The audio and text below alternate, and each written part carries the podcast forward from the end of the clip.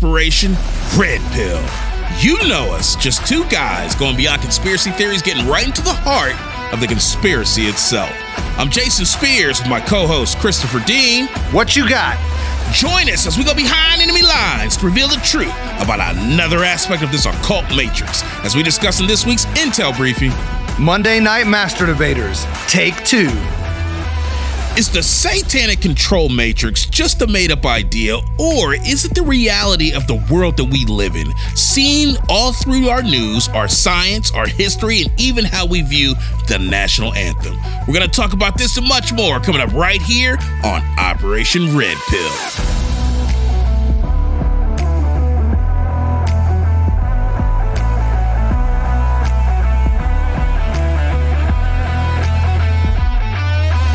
Ladies, gentlemen, everyone from across the podverse, welcome back to another episode of Operation Red Pill, where we like to take you beyond conspiracy theories and get you right up into the heart of the conspiracy itself. Now, I need y'all to listen close things have been a little intense here at ORP. We've been under some pressure to crack out these episodes at a rate unbeknownst to us before. I mean, we were used to cracking them out every week, but Christopher has put the pressure on me to crack out two a week. We've been having to really double up here to have enough content to sustain us through the off season at the end of the year. And so we figured what's the best way to do that but to call in some help? We put the call out, say, anybody, everybody, please, this man won't let me rest. He's making me do too many episodes. Help! Luckily, someone heard the call and they answered. And that was Mat T and Ryan Dean. And they decided to invite us on their show Monday Night Master Debaters. Get your mind out the gutter. There's nothing wrong with that title. And we had us a wonderful conversation. We talked about a lot of stuff. We got into different things. One of the things we got into is how does the 24 hour news cycle hijack neuroplasticity and program us for negativity? We also talked about what are the Akashic records. I know, thought it had to do with Star Wars. It really doesn't. And could they be an inversion of the Bible in the spirit of prophecy? We talked about astrology. What's the real story being told behind the pagan interpretation of the stars. And we even touched on some of the demonic trends that are taking over America. Before we turn over the audience, though, to that entire recording, which we're going to do, I need you to first help me do what we do best here and welcome my co host, the one and only Mr. Christopher Adam Dean. How's it going, bro? What's happening, baby? How you doing? I'm doing excellent, man. I am doing really well. Is it because you got some time off work? What has had you in such a positive mood this day? Well, I mean, recording the show with Matt and Ryan. Like, because these are guys that we looked up to, you know, as we were just starting and even before we started doing a podcast. So there's just something so cool about being able to do a show with them. You know, we, we did one before and it's it's awesome to it's not necessarily meeting your idols, but it feels like you've arrived in the big time. You know what I mean? It does, dude. I feel the same way. It is why we decided to make them the final release of 2023. Yeah. Yeah, that's exactly why. Exactly. we reserved a spot of honor just for these two. Because these two have had a pretty significant impact on our whole trajectory here as podcasters. You know, we're still fresh to the game. We're not quite mm-hmm. noobs, but I don't know if we would go as far as say seasoned veterans. Not yet. Not yet. And I was sitting here on the show where we were recording, and I'm looking, I was like, it really does say Mat T. And it really does say Ryan D. Do they know that they're talking to us? Maybe they think we're talking to AI people. Like, right, like, right. Us, us? We're goofy. What do they want talking to us for?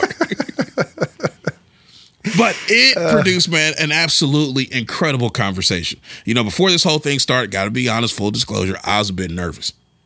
I'm like, mm-hmm. I, I, don't know exactly what we're going to talk about. I'm not a huge fan of free flowing conversations, especially when they're talking about the things we cover, because the things we cover are pretty much information dense. And the way my yeah. mind works, running off of like two and a half hours of sleep every night, my recall is a little stunted. You right? are the weakest link. I feel like it. oh my gosh, dude. I feel like it all the time. You're like, yeah, man, we got to get on. We're going to do the Great Deceptions whole show, the Monday Night Master Debaters, and it's going to be cool. We're going to have these wonderful conversations, dude. You're going to be great. And I'm like, what? No, no, dude. There need to be notes upon notes. Neither one of these dudes mess around. Right, right. We got to make sure that we bring thunder and lightning. Not the lightnings this time? No, not the lightnings, just lightning. Just lightning. Okay, okay. Yeah, 2024 will bring back the lightnings. Okay, gotcha, gotcha. But I think we actually had a, a, pretty lively discussion. yeah, I really enjoyed it. You know, there was one point in there where uh, me, me, and, and Ryan Dean were going toe to toe, back and forth, and I was like, "This is actually pretty fun." Yeah. I was like, Ryan was better watch out. He gonna see the real side of me in a minute. And then, you know, no spoiler, but then you decide to throw me a humdinger curveball. I'm I- not gonna I say just- what it was, I'm, but I'm gonna let the audience find out for themselves. But woo, woo, woo, woo, woo, woo. Y'all people pray for your boy. I am not suicidal. I need I need that stated right now. No, it's not. He's suicidal because he decided to take me on, and I don't know why. I, it's, you know, this person that has this affinity to trying to poke the bear. There was no need. We was getting along Oh, great. man. And Chris was just like, nah, I feel the need to just incite some sort of tension between us. Y'all will be the judge of what happened. You listen, leave how you feel about it in the comments. But he came for me, and I didn't like it. It was unnecessary, unprovoked, and really just troubling. I still have PTSD even now. But no, man, it was, it was really a great conversation, dude. I, I had a blast recording with them. Yeah, me too. I, I I really enjoyed it. But because it's so good, I don't think that we should make our listeners wait any longer for such good content when we finally arrived in the big times. So what do you say we go ahead and hand it over? All right, man, let's hand it over to Mat T from the Great Deception Podcast and Ryan D from Dangerous World Podcast. Gentlemen, you have the con.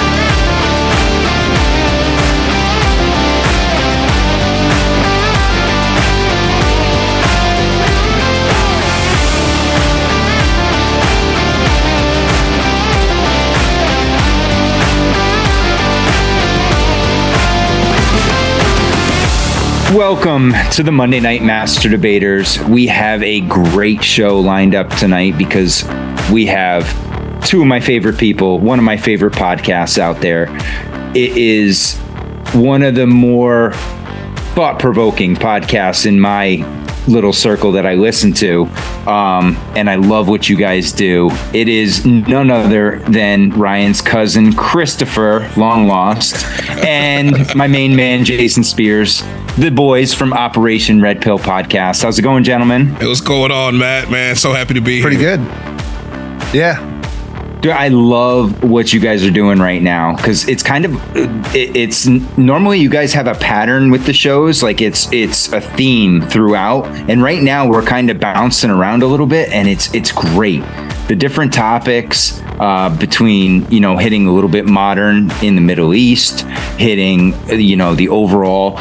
But the thing that I love the most is your assault on the satanic control matrix. And that term has stuck with me uh, throughout because now that's that's kind of how I explain it to people, and they look at me kind of funny, and I'm like, no, I'm like, think about it. I'm like everything, and then Jason, what you said blew my mind. I never thought about it. The three versions uh, of Satan. When you said it's inversion, perversion, and subversion. Oh yeah, I was I high spoke- with that one, man. I, I no, I'm joking. I'm joking. Yeah, that, that was nuts though. That whole the way that they're they're completely related. Subversion. What was it? Subversion, inversion, and I forget perversion. Perversion. Yeah. We were doing Yeah. the uh looking at the Mebian approach to it, man. I don't know if you've ever looked at that website. Because the whole No. the concept, you should check it out. It's called Mebian.com.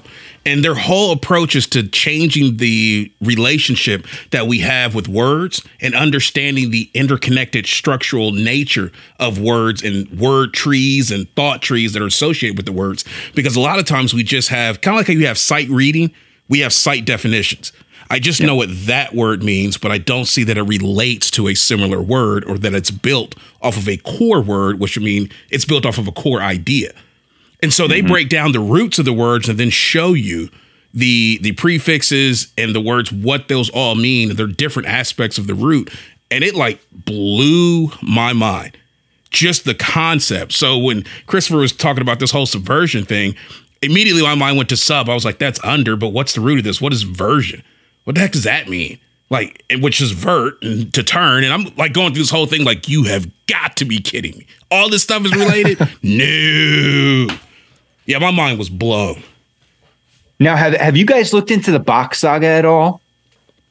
No, what is that?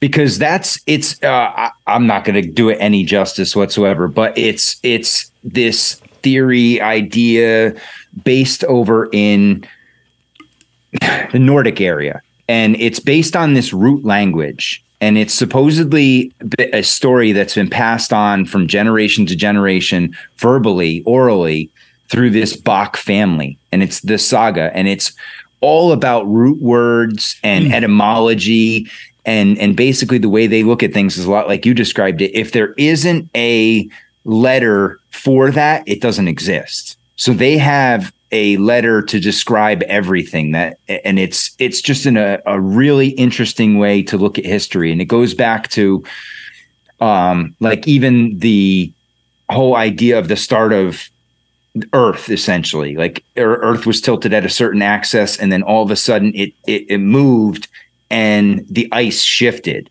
like and initially the planet was was this perfect mm-hmm. um, almost a biodome in a sense and right. then when it shifted now all of a sudden you had poles and you had two different um, you know weather you had you know north and the south warm and cold ice and and sun and and it gets into the root languages and really deep and I think you guys, that's something you guys could do justice to and would enjoy digging into a little bit. Yeah, that's fascinating. I'm going to check that out. Okay. Yeah, I know. I think Drew Misson did an episode. Yes, about the Andy. point of Bock Saga or something. But yeah, I haven't listened to that one. I'll have to I'll have to get into that. Yeah, because Andy's kind of the guru of it right now in our in our group. He's he's been running with this for oh god, probably almost over a year now probably almost a year and a half. And some of the stuff that he's found is really interesting stuff. And it's it's language related. You know, if you're into phonetics and and and etymology and things like that, this is the kind of you know thing that'll tickle your brain a little bit. I love the fact, man, that you're talking to people about the satanic control matrix because Christopher and I argued about that so much when we first started. And I was like, oh, Christopher, oh, yeah. I think this is a crazy idea. I think it's stupid. He's like, no, no, this is good. I'm like, nah, you're not the one that's having to develop this. I really think it's a say, let's throw it out. and he like pushed yeah, for us to keep it. But when you yeah, because when you tell people it, it gets their attention, right? And some and and it's delicate because right away, once you say the word satanic, you see some exactly. people just shut off. They right, the lights go out. There's no further talk. But those that you can keep past that, there's a little intrigue there like hey what do you mean by that? You know how do you why would you say that? Right. And then you give them a couple examples and then all of a sudden you see the the that uh, fluoridated look goes away and they're like oh my god. And then then they start looking at you know you give them a couple more right. and it's beautiful you know? It's not and, and again we're not here to try and quote unquote save anybody. If you want to do it you have to do it on your own. But I'm here to help if if you if if the information that we pass along helps on your journey, that's a beautiful thing. But yeah, the point the point of us saving anyone at this point, you know, that's uh, unfortunately, I don't think I've been given the powers to to do that in this realm. I think the best you can do is is like Scripture says: be ready to give an answer for the hope that you have. I think the problem is most of us have a really shallow hope. Like we have a hope, it's kind of passed down, we kind of roll with it, not sure why we believe what we believe or the extent to which that belief really infiltrates and establishes an, a, a, comprehensive worldview. Like a lot of us don't have that. We just we uh, we farm out and subsidize our thinking to other people. Whether it's going to be the political pundits, whether it's entertainers, whether it's the preacher, whoever it is, we let a lot of other people think for us, give us our talking points, and then we we, we spouse that back out.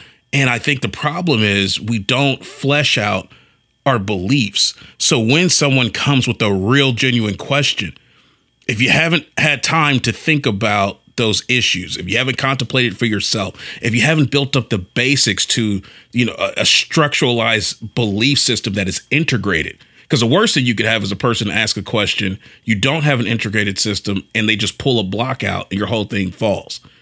Mm-hmm. Right. But if you have an integrated one, the the weight, the philosophical weight of life it can sustain that pressure when it's integrated. And people don't think in that fashion. We're not even trained to think in that fashion. This is what I thought was so cool about the episode Ryan did, where the guy interviewed or the guy brought on the idea of the trivium and quadrivium. Mm, and that was, was like, um, Paranoid American, man. Yeah, it's Thomas. Yeah, blew my mind the idea of this stuff being integrated. And I was like, we are strategically mm-hmm. taught things in a tangential fashion so that relationships are broken. And it only makes sense since we are talking about the, the satanic control matrix. I think it only makes sense if it's viewed from a biblical perspective, which is that everything that's being done on this planet right now is being done in an effort to pervert the original created order as established by Yahweh.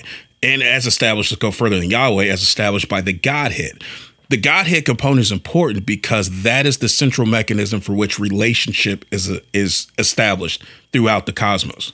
So that means that if God, as a tripart being or entity, has created the cosmos, then aspects of his characteristics are reflective in his creation, which means relationship, which is one of the core aspects of his character and his his personhood, is is strewn throughout creation and the created order. Well, then, if you're the enemy and you want to pervert these things, you have to sever relationships between things. This is what makes that thing we were talking about with words so important. We're not taught relationship between words. Why? Because there's an attack on the very concept of relationship because it's established and finds its fountainhead within the, the Trinity of God, the triune nature of God. And so we have to completely sever or distort relationships on every level so that this whole reality doesn't function the way it was intended to. And so God gets no glory. So it's no wonder to me then that how we're taught to even think about things is oftentimes in an unrelated fashion. So nobody's really thinking then about their worldview, their relationship, how that portray, how that affects other people. So that when they sit down and have a conversation with someone, they're like, "Hey, what does this mean?" We can actually sit down and give a credible answer. And the the wild thing is, if you're under this notion that you have to save people, it brings up a fair question. Why would I want to serve your God? Like, even if I don't believe there's a God, if you get me to the point where, okay, I believe that, why serve yours? I mean, I'm sure there's other ones out there. What makes yours so special? Can you answer any of these questions? Well, you should serve mine because I'm serving it and I say it's the best. That doesn't seem like, you know, a good enough answer to stake your eternal life on. You know, yeah. I think it was cool that Jesus sat down and actually talked with people. Now we gotta we gotta talk. You know, you this you should be persuaded to faith in God. It should be a very intellectual thing as well as a spiritual thing in the sense of faith. But one of the things Christopher and I are constantly big on is the idea that Christianity as a whole, it's not just me and Christopher, the Bible I think really establishes this. Christianity is less of a faith-based religion and more of a knowledge-based religion.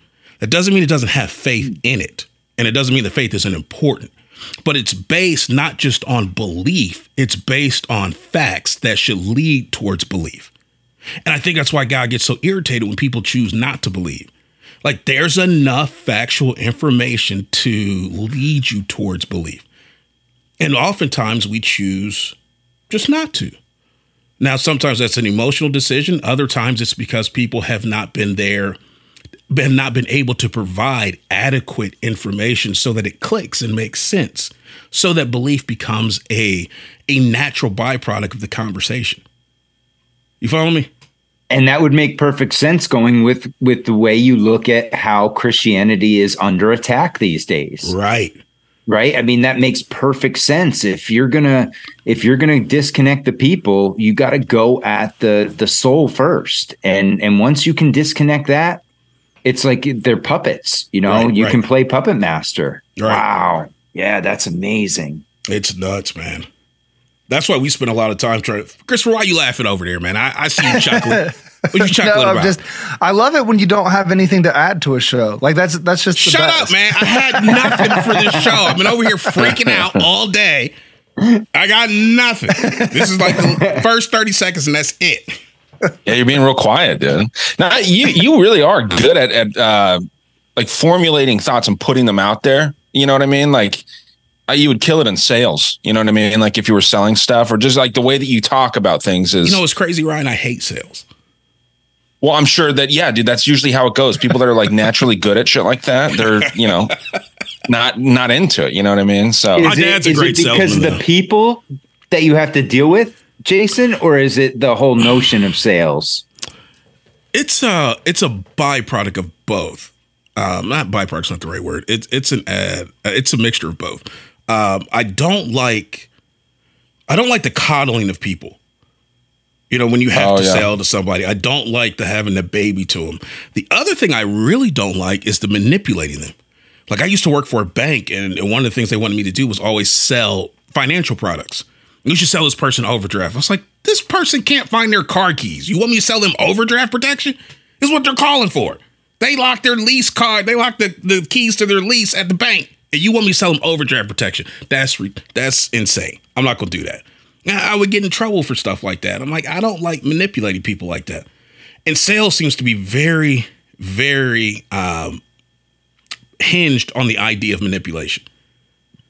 You know, it can be for sure. If someone's like looking for a house, right? Yeah. You know, there's there's certain times when when I think sales it's just there. But yeah, like these pushy, like door to door salesman type things, when you're just minding your own business, you're not actively looking for a product, and then someone's trying to jam it down your throat. That's different than like if you went to like a car lot to buy a car, or you're in the real estate market or whatever. Like that. That to me, I don't, I don't think that there's any issue with those.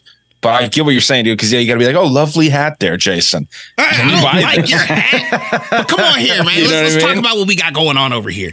I don't like the manipulation part of it, but it's I funny. Uh, I had a, a boss that told me one time he was my dad was in the sales. He said your dad could sell ketchup popsicles to a lady wearing white gloves. And I was like, do they make ketchup popsicles? I should probably invest in that. That does sound delicious. You know, and I mean, he's, he's good at that.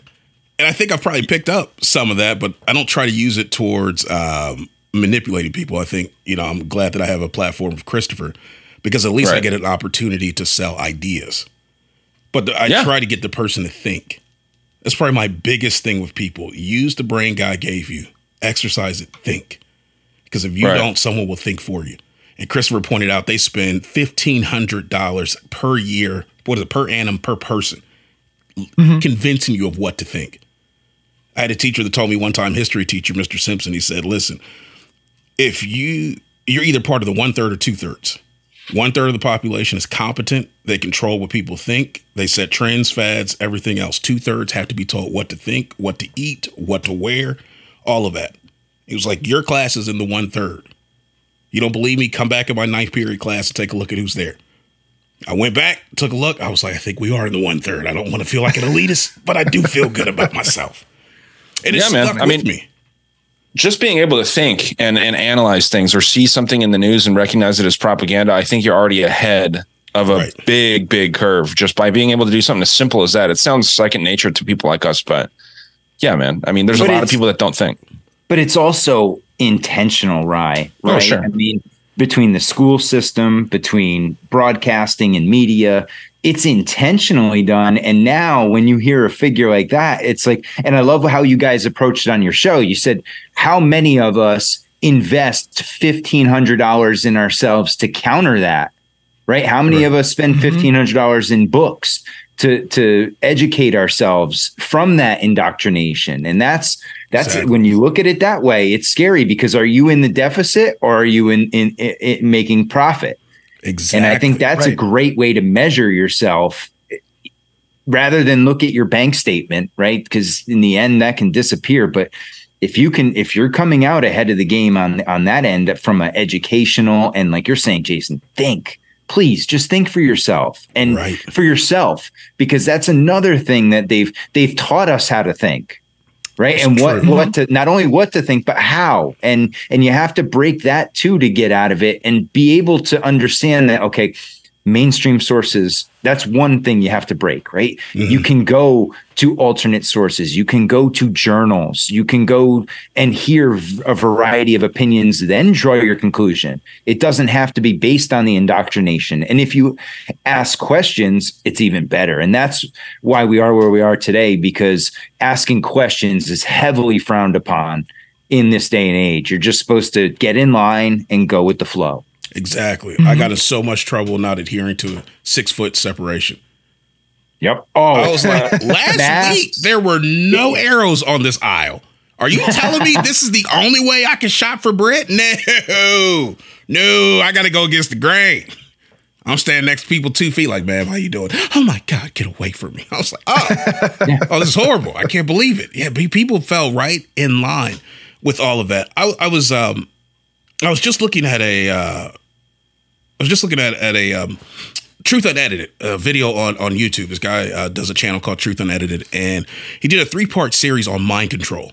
And one of the fascinating things he pointed out was that in the 50s, mind control took a, a turn. It, it changed gears here in the United States. That in the, the early part of the 50s, the, the, the television was released.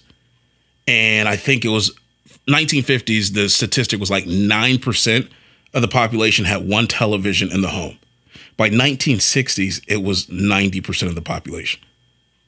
90% had at least one TV, if not more.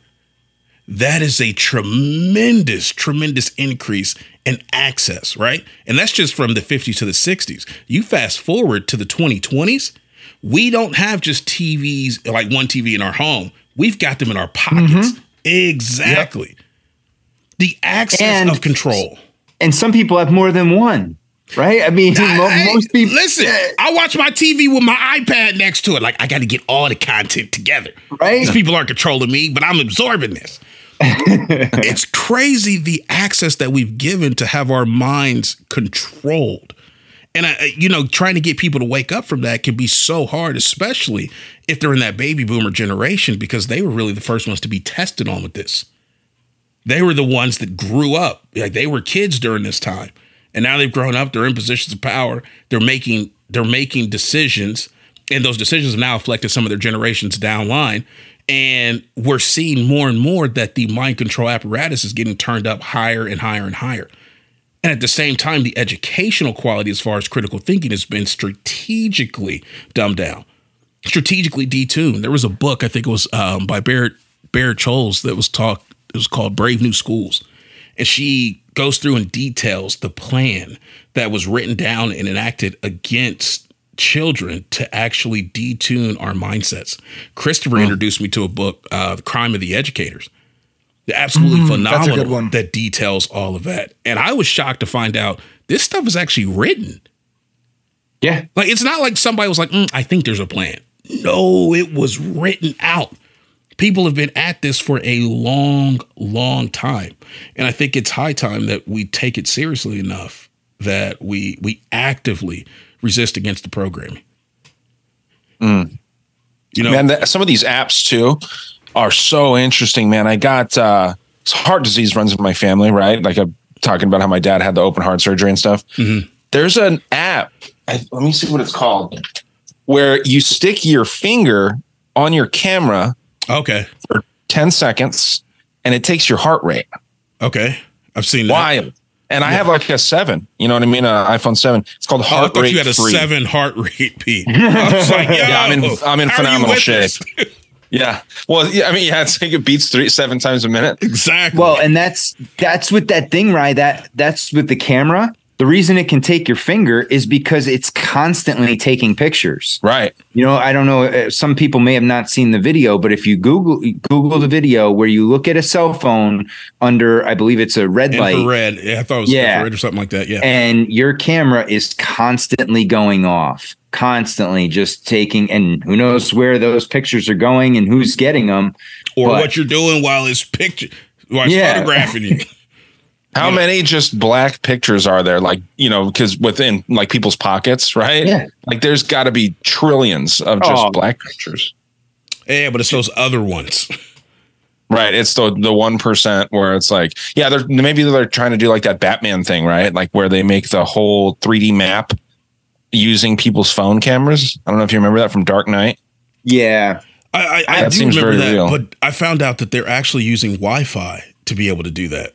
Yes. Sure. Yeah. Yeah. And I'm like, that's the level of technology that exists right now is actually very, very unsettling. Well, yeah. and that's another assault, right? We're being bombarded with waves, frequencies right. that we're not supposed to be dealing with, and many people are are getting radiation poisoning from these devices, you know, between cell phone towers, Wi Fi, um, the, in, uh, you know, appliances in your home, anything that runs on Bluetooth. That's a wave that's being sent through your house. I mean, I looked up AirPods. AirPods are some of the scariest things ever. If you look out at the level of frequency that, and if you have both of them connected, that's just going straight through your head from one side to the other. And man, it's like you wonder what we're going to see from a cancer standpoint down the road. Ah, see, man, now you you messing with my, my sacred cow, man. Ah, the AirPods Do you put both of them in? I or do you normally- just have one, Jason? Normally, if I've got if I'm using AirPods, it's one because their battery life is so so short. I'll alternate Yep. between it. But it wasn't necessarily to reduce the the amount of uh, RF radiation that I was getting. Okay. Okay. I did it just for that. I only wear, I refuse to wear two now. I'm like, I'm so paranoid. But you, you miss scares out on the 360 sound dynamic that they create, man. you know, this 360 spatial audio stuff is actually pretty dope. I don't necessarily want to get a tumor from it. Well, but did you? What? Hey, did, did you guys see though that unfortunately the uh, first experiment that MSG Sphere lost a hundred million dollars in the first quarter What was the experiment? operation. The the the MSG the Sphere the uh, here let me see if I can pull it up. It's that it's that area that's like the it's like a globe in Oh, this the thing in uh, LA? I mean, in yeah Vegas? yeah It lost a $100 million? Hundred mil in the first quarter. Let me see if I can find it. That thing here. is I'm like, incredible. Why did it lose so much money? It just it operating expenses was say, it versus probably takes revenue. a lot to run Yeah, it. they, they they did not bring in what they thought they were. Uh, now, whether this is intentional and kind of like a money laundering scheme, who you know, I never know with this stuff anymore. From a technological perspective, it's absolutely phenomenal what they were able to achieve on the outside and, and inside of that that structure. Yeah. But how it could be used, that's a totally different thing. See, and that's where it gets me, Jason, is where can the how can they use this for manipulation? This has a very uh blue beam feel to me. Yeah. I You got know? Uh, For sure, dude. Yeah, sorry I keep stepping away, guys. I was the only one here, and I got four freaking dogs, so I'm making sure they're not fighting. With that little puppy. Oh no, man, just be the alpha. I yell at them, but the one the one's deaf. So Yeah, when they do something wrong, I'll yell at them. But I have a the puppy, the one that's the problem starter, is deaf, so it doesn't matter if you yell at him. Hey, the UFC's going here to the sphere. Did you see that? Well, if it's still uh-uh. open, it says here, it says here, it lost a hundred million over the months of July, August, and September. Yeah. It's a new thing though, man. It's going to be so profitable for people like uh they're they're doing it for Mexican Independence Day next year and Dana White says it's going to be the greatest combat sport event of all time. Like some something crazy. Oh, like I can imagine some of these events are going to be absolutely spectacles. Because think about that. I mean, with the, and it's unfortunately, it's all an illusion. And that's what bothers me the most is that all of this is fake, right? It's, and it goes back to that discussion we have almost every show natural versus synthetic right and mm-hmm. we're they're pushing us to the synthetic realm where we'd rather go look go sit in a seat inside a globe than go explore in the woods right then go start a farm you know start a garden things like that and that's that's where it gets slippery Well, in the case of this, it's you know it's a it's an entertainment venue, right? So I mean, I, I would say that there's probably a lot of people that go hiking and do all this stuff and, and have farms that that will go and see a show at this thing. But yeah, it becomes a problem when it's that's your life, right? When when you're just surrounded by there's that episode of Black Mirror, dude, that it's like that. Your your little pod that you're in, yeah it's just screens all around, and you the can change if you right? That whole meta idea is what I'm saying. Is is Mhm. that's where they want to push you to? Is this false sense of reality where you can get it Yeah. virtually now, rather than go do it yourself? Why not just go pay and you can go experience it virtually? Yeah. It's it's really a genius move from you know we were talking about satanic control matrix and the false reality overlay, right? That there's so much effort that goes into convincing us that what is real um, i- i- is different than what it is. You know what I mean? That the world operates this way when really behind the curtain we know it operates different. How much easier is that going to be when everyone just accepts that they are living in a false reality and they're okay with it? Yep. I'll just plug into this. I'll make reality whatever I want. And it's crazy. Um, Keanu Reeves, I was watching an interview with him and he was talking about the Matrix and how he was over at his buddy's house and their um, their children came out and talked to him and they were too young to have watched the first set of movies. So he was explaining to him, you know, that it's this kind of this battle that this guy goes through to discover what the real what is actually real versus what is, you know, synthetic and and the children were like, "Well, why does it matter? Why does it matter what's real or what's synthetic? Just live where you want to." And Keanu Reeves was like, "That's so cool." And I'm watching it going, "No, it's not. That's the problem right there. We should not be okay with with with fabricated reality. It's so dangerous." Well, kids are brutally honest and just like wholesome too, you know. So they've been programmed bad if they're if that's how they're coming at it, right? If they're just saying, "Why does it mm-hmm. matter what's real, Yeah. what's fake?" Then you know they're not going to hold their thoughts back. There's a lot of adults that think like that too. Obviously, they're just not really saying it. Yeah, and, and depending Right. on the age, children are still malleable, right? So they're they're going to absorb a lot of this stuff. I mean, I'm seeing it with my son now. He's 10 and a half and the amount of information that he retains now versus just 6 months ago is unbelievable. I mean, he blows your mind with some of the questions they ask. So you start seeing the development and uh, the way they start putting thoughts together and, and asking questions and you see the angles that they come from. And it's very interesting because in a lot of senses it's it's it's almost a polar opposite of where most adults come from. Exactly. and and and you you see again it's that battle of young and old. And i think it's done intentionally I remember I was talking to What Christopher's son and and just haven't hadn't seen him in, in a little bit and came up to talk to him and he had new words and I was like, oh, you picked up more words. And he's like, yeah, and I was like, all right. We have more we can talk about. I like this. And I found his next limitation is plateau. And I was like, all right, next time I see you, we'll have more. This is cool.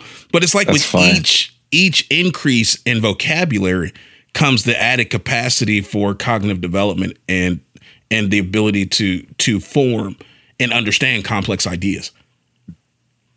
Yep. So I think it's even crazy that we're beginning to water down is the best phrase I could find. Water down our language. Like we're going from a, a more developed form of English down to pictographs. Just send me Emojis. emoji. do you, do you think Yeah. that's uh, and this is a stretch but i'm just pushing here do you think that's a push towards the one world language Emojis. you know they're, Oh. they're they're setting us up in that sense to say you know what this is the way we all can communicate is through these silly little pictures I hadn't thought about that to be honest. Um, I, w- I w- actually was focusing more on like studios like Babbel and Google Translate and things of that nature that are trying to undo, you know, the the division from Babel with the different languages. But I hadn't thought about a reduction to a a new type of common language that's just based on pictures. But with that whole 1984 idea, reducing the language all the way to really control the thought process of an individual that's actually really phenomenal especially with the the limited amount of emojis. Because i find myself That's- being irritated like you don't have an emoji for this. Like this is a classic emoji. You should have one for and i think it reduces the capacity to be able to relate because i found even on social media if i'm looking at certain content i've got five choices on how i want to respond to it those are just the five they give me. And if Yep. I'm not feeling that five, I don't have any more of a diverse emotional construct to be able to look at things in a, in a more um, dynamic fashion besides those five. You introduce a six one, I'm like, mm, I might feel that, but I like my standard five. well that's why social media is so divisive right you're so limited in in the options of your response Yeah. in in, in the sense that it's it's either text or picture right i mean you there's there's no depth to that really i mean you can only get your point across so far in emojis Right. Right. so i mean in an educated uh, discussion at least. So yeah, I find that funny that, but that's one thing that's always kind of seeing. I I coach kids too, so um, my son's age and, and deal with that, and I've dealt with my niece is uh, a year older than him, so she's at that next level. And I watch the way these kids communicate with each other, and I noticed it this weekend because I was down at my uh, my sister's house, and all the kids were together, and they're all on their phones, mm-hmm. but they're all talking to each other through, through the, the, phone. phone. They're all playing together in a game through the phone, and they're having the time of their life, but it's through the phone, and and it, it's that catch 22 of it. You know, you love the fact, okay, they're social, they're getting together, they're doing something, but there's still that screen in front of them. And I find, you know, that screen, when you look at even again, going back to etymology of the word screen, it's a, it's a, it's a barrier. It's a, it's, it has something behind it. It's always protecting something. And uh, I just, I, I, I, that's a constant battle. And I know Christopher, you'll deal with this too with screen time with the kids. You know, it's like it's a battle, mm-hmm. and it's like okay, content. That's a whole nother level to it. What what are they exposed to? You know, because that's one of the things yeah. I battled with my son, and I battled my ex a lot on it. Was not letting him watch Disney Junior. You know, and I was so adamant about it because I'm like, look at the gar, and I'm like, it's not even so much the shows themselves at times. I said it's mm-hmm. the commercials in between and the messages that those are pushing onto our son and and things that, that he doesn't need to deal with at two years old. Mm-hmm. So right, uh, right, yeah, it's battle. it's crazy because there's there's so many things that you have to take into consideration. So one is just the the normal effect that the TV has on the brain, right? So it changes you from beta to alpha state, which puts you in a in a dream like you know state, and it, it always cracks me up because I think there was a long time ago. Um, my, my little brother had fallen asleep on the couch or something, and my mom like woke him up to to take him to bed. So he's in this half awake, half asleep thing, and I can tell that he looks a little bit nervous, right? And he's like, "Where is it? Where is it?" And me being the the older, compassionate, caring, loving brother that I am, I was like, crap. "It's over there! Yeah. It's over there! Look out!" So he like drops to the floor and he's running away from my mom, and she's like, "Why would you do that?" I was like, "I wanted to see what would happen," but there was nothing there. That's hilarious, too. So evil, so oh. evil. It is. Poor bastard. It is. you know what's interesting too about like you mentioned the the commercials, Mat? Like that that's that's the program, right? The the show is to get you hooked in to see the commercials. It's not yeah. the other way around, right? Like they tell you it's the other way around that the commercials are there to pay for the for the program, but it's the opposite, dude. For yeah. sure, you need the, the Hollywood's connected with all these different pharmacy companies and all these different things, man. Banks, all these things that you see commercials for. Well, when I tell people, you know, like normal, I told my mom this and she thought I was not. I'm like, do you realize that there's only two nations in the world where f- big pharma can advertise on television? I said, it's the United States and New Zealand. She's like, no, that can't be real. I'm like, yeah. And I'm like, really? look at the when you're watching television, watch the abundance of it. I said, and, and what happened was it went from essentially tobacco and big, you know, big tobacco, once they couldn't advertise anymore, they needed to fill those slots. Right. Big pharma swept in and they were allowed to do it. And it's, yeah, just us in eh, America and New Zealand are the only two nations that allow pharmaceutical advertisements on television. So wait a minute. Australia what? doesn't allow it? Nope, no. just New Zealand. I'm still going to go through other ones. I know you already said there are two. North Korea doesn't allow it? Maybe. Who knows what the hell they well, do? It depends what you're I mean, state run media, you're getting what you get. Yeah. So I'm, I'm I'm curious, do you know because here in America we have the Food and Drug Administration? So the same entity controls food and drugs. Right. Is it the same way in New Zealand? Is it the same type of um, conflict of interest that allows the um, marketing to the people directly? Do they have a unified drug food and drug administration? Yes, I know. They, yeah, it okay. says they have the New Zealand Ministry of Health FDA. Interesting. They probably have the same things everywhere, though. Well, no, in Great Britain, um, I know specifically in Great Britain, at least the last time I checked, the entity that governs their drugs is different than the entity that governs their food, which is why okay. you see all that stuff that's like, oh, if you buy these chips in England, they have you know, half the ingredients Right. and, the, and that same type of thing. So it's interesting that it's also affected the marketing of the drugs to the people as well. I wonder Yeah, if we it's- checked like India, what they would say if they have this similar similar system to Britain.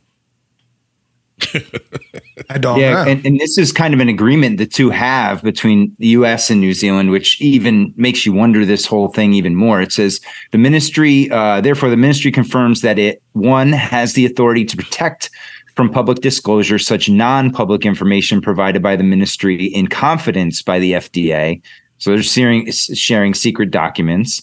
Will not publicly disclose such FDA provided non-public information without the written authorization of the owner of information the written authorization from the individual who is subject of the personal privacy information or the written statement of the FDA that so basically what this is is they're like subsidies of each other Interesting. And this started in uh, 2011. It looks like. this this agree well this is a tobacco based agreement here yeah Okay. this is on uh but yeah let me see if i can get back to the While you're looking for that, did you see too that uh, Prince Charles, King Charles, whatever the hell his name is, he was talking about uh, they're going to ban smoking in uh, in the UK. Did you see that? Huh. Kind of No. interesting, right? Because a lot of people say, well, this is a good thing. But then, you know, more like free minded people are saying, like, you know, obviously it would be great if no one smoked. That's clear. But you you should have the choice if you want to, right? Like, there's mm-hmm. nothing but like everyone that smokes cigarettes, like, there's no confusion there. They don't think that it's potentially healthy. They know it's cancerous, right? It's carcinogenic, and they know it's bad for your lungs, your heart, all that stuff. But they still do it, right? So it's their choice. South Park did a, such a good episode on it, dude, talking about like it was uh, Rob Reiner, right? Like he's like the super unhealthy dude, and he's the one that's like trying to get all cigarettes banned, but he's like eating sticks of butter out of the limousine and stuff when he's walking up. And the problem with that, though, right, is that again, that's an inversion, and and because tobacco itself is not cancerous. It's Right, right. the cigarettes that they sell you that are cancerous. And nicotine, it seems like could actually be good for you. Like I think it, it speeds up your metabolism. I think, and then uh, even hops, dude. Hops that goes in beer, it's like the process that it goes through. But hops are like anti-carcinogenic, like cancer fighting, and like good for your heart. But then they ferment them, and it, you know goes bad. And and that's the thing of it. It's like yeah, yeah, you look back through culture, different cultures throughout time. That there were tobacco smokers, and there was no cancer. Not until recently, right? I mean, we're not cancer is a modern past hundred years thing that has evolved and become a monster of epic proportions. Did you see Okay, the new so- statistic that? Uh, sorry, Christopher. That uh, that uh, COVID is now the number three killer behind heart disease and cancer. I would believe it if those are the WHO's numbers, of course.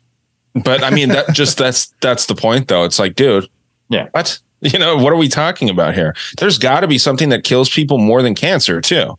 Like heart disease, I could believe, especially in the U.S. with our horrible diets and stuff. But I don't know, man. It's interesting. the The treatments for cancer have come such a long way now, too. That I mean, it seems like it's not necessarily a death sentence anymore, like it used to be. Ah, I don't know. I know, I know, yeah, dude. I know that like a lot of people still die from it and stuff. And you don't didn't you say you had a buddy that has uh what was it, pancreatic cancer? Yeah, pancreatic. Yep. So yeah, I mean that's that's there's different types of them too, right? Like that that's a pretty and there's brutal thing. stages to each one. I mean, there's Right. there's layers to it, but Yeah, that one's brutal. I think the sad part is how much of that information that we already have on on the books about prevention of cancer is suppressed intentionally for the like profitability. all, of- all that rife information, and and it, Christopher the and and Jason, the amazing thing is that when YouTube first came out, you could watch all this information. You could It was out there. Yeah. It was all being promoted, and then all of a sudden, as soon as you know they flicked a switch and the Gestapo cranked up the the uh, allopathic machine, forget about it. We used to do the same you- thing with TikTok. I mean, there's a whole lot of free flowing information on the back end of TikTok. You know, on the backside, of the cheeks and the jokes and all of that. There's actually really good information that's that's flowing in, on that platform, and it, it's no wonder to me that there was such a push to take it offline. Now, mm-hmm. I mean, was there maybe the permissions that they asked for excessive? I think so, a bit invasive. But be that as it may, TikTok is an incredible platform for information disbursement that is not controlled by by the government and that is not falling under the standard narrative. And I think there was definitely a push to control that. It is under the government's control, though. You know, if you look into who actually funds TikTok, it's not China. Like, there's like, like there's more people that own TikTok that are American, like business people, than than Chinese people. That own I did an entire like that own the company. Yeah, ByteDance. Okay. I just call it TikTok because that's what people understand it as. But yeah, dude, it's uh, I did like a, a deep dive into it, and it's like business. It's it's an American company. Did they change ownership from the time that they were created? No, what? So it was uh, I forget the guy's name, but he started working with Facebook and Instagram and stuff like that, and then Okay. he kind of splintered away. So it's the same. It's the CIA, dude. Just like all this other stuff, you know. And, but you start sounding crazy when you say that everything's kind of ran by the CIA. But Facebook was started by the CIA. There's proof of that, right? Uh, with LifeLog, and uh, TikTok's essentially the same thing. They just tried to pawn it off and say that it's Chinese because it'll get conservatives to give up their rights because they're like, oh, I don't want Chinese people having my data, right? Okay. Um, and then also, you know, the liberals they're just eager to give up their rights, so they're- you know they don't really need convincing. But they gave they they say that China owns it, and it's not true. It's like freaking. Um, there's a bank too, Goldman Sachs, that's heavily involved with it and stuff like that. It's all American stuff, man. If you watch them when they when they were grilling the uh the CEO, Yeah. dude, they weren't asking him anything. They were asking him questions like, "So is it true that TikTok is profitable quarter over quarter every single year?" and he's like, "Yeah." And it's like, okay, so it's efficiently ran. That's what you gather from that. But you're not. They weren't talking about who who owns shares in this thing, who really Gotcha. runs this, Gotcha. because it was them, dude. The freaking government owns this this thing. Okay. That's good to know. It's yeah, it's very interesting. I can send you the link, Jason, if you guys wanted to check it out. It's from a website I cite a lot. Sure. That'd I'll be drop it in the chat here. And yeah, the other thing, because we were just talking about the rise of cancer, you know, it, it isn't the tobacco. It's there's there, what is there, 1,000 carcinogenic chemicals added to a cigarette? Yep. And then the, the, the filter on it is actually fiberglass. So as you inhale through the filter, it causes uh, micro um, like tears in your gums and lips, which causes the chemicals to go into your bloodstream much faster. But then even outside of that, we looked at um, the fact that sugar is in everything. Well, cancer thrives in a sugar-rich environment. If you didn't have any sugar and your blood was just the oxygen-rich environment that it's supposed to be in, then cancer wouldn't stand a chance to exist in it. So Listen, they're, getting us on on both sides. We all have cancer cells in our body. And what you need to realize is that it's just a part of the Western diet. It's nothing wrong here. okay. And I don't know what you're talking about with the sugar being everything. I don't read that. My stuff has water and high fructose corn syrup. Damn making sugar. Okay. But it's not in everything. You be wondering, but you're uh-huh. absolutely right, dude. Because uh, you have to ask, why does the FDA refuse to admit the connection between cancer and high fructose corn syrup consumption and everything? Yep. Mm-hmm. What? Why? Why is there a push? And why does the United States government subsidize sugar? Why do we grow as much as we do? What? What for? And when you start to look at the stuff, there's no way you can't come to the conclusion of this is an organized effort. It's an effort to make us sick and make us Right. and, and And- profit off of that sickness. Go ahead, man. It is, and I was I was reading in Genesis uh, earlier, I think just today, uh, for the fun of it, and it talked about how you know God created Adam and Eve and told them to be fruitful and multiply and fill the earth. Because a lot of times I keep going back to, you know, why do they want so many of us dead? If, if we are going to be, you know, sickly and decrepit and unable to think, then why is it so important that they reduce the number of us? Like that would either be the natural consequence of us never leaving our homes, or, you know, it's not going to matter how many of us there are if we're so controlled. But specifically in the beginning, man was told to fill the earth. So I think this idea of population control, whether it be Gates or the Georgia Guidestones or the climate commandments, are set in direct opposition to the direction that man was given at the beginning of creation is to fill the earth. That's that's part of the reason that we're here. I, I, don't just know thought that what was you talk interesting. about, man. God doesn't even exist in this scientifically oriented age. This whole concept of a God is a carryover from a vestige by God era, in which people needed to be able to explain why do farts disappear after they go from the behind. God did it. Now, what you're talking about here seems to be like some sort of clandestine plan. It sounds like a conspiracy theory to me. And I, I just don't know, being a very sober minded person, if I can get behind this. Trying trying to convince me stuff that ain't real, man. Where's my cancer stick? You mentioned the sugar too, man. That's such a huge thing. Um, with uh, I don't know if you guys are familiar with this uh, foie gras. I think it's pronounced foie gras. I don't know. Do you know what I'm talking about, Mat? It's that duck, right? It's duck liver. Duck liver, yeah. I It's thought you were trying to enlarged. say Antoine Fuqua. No, no, it's just this specific type of like French delicacy, but um, they get it. It's basically an enlarged diseased liver that is from a duck, and they get it by force feeding it sugar and grains, and that's how you get this diseased liver in the ducks. Yeah, they it's literally sad, dude. open up their mouths and just Shove food in it down. Yeah. like Really? tubes. Yeah, it's brutal, dude. It's worse than veal, man. Like it's kind of sad, but And then we Um, consume the liver?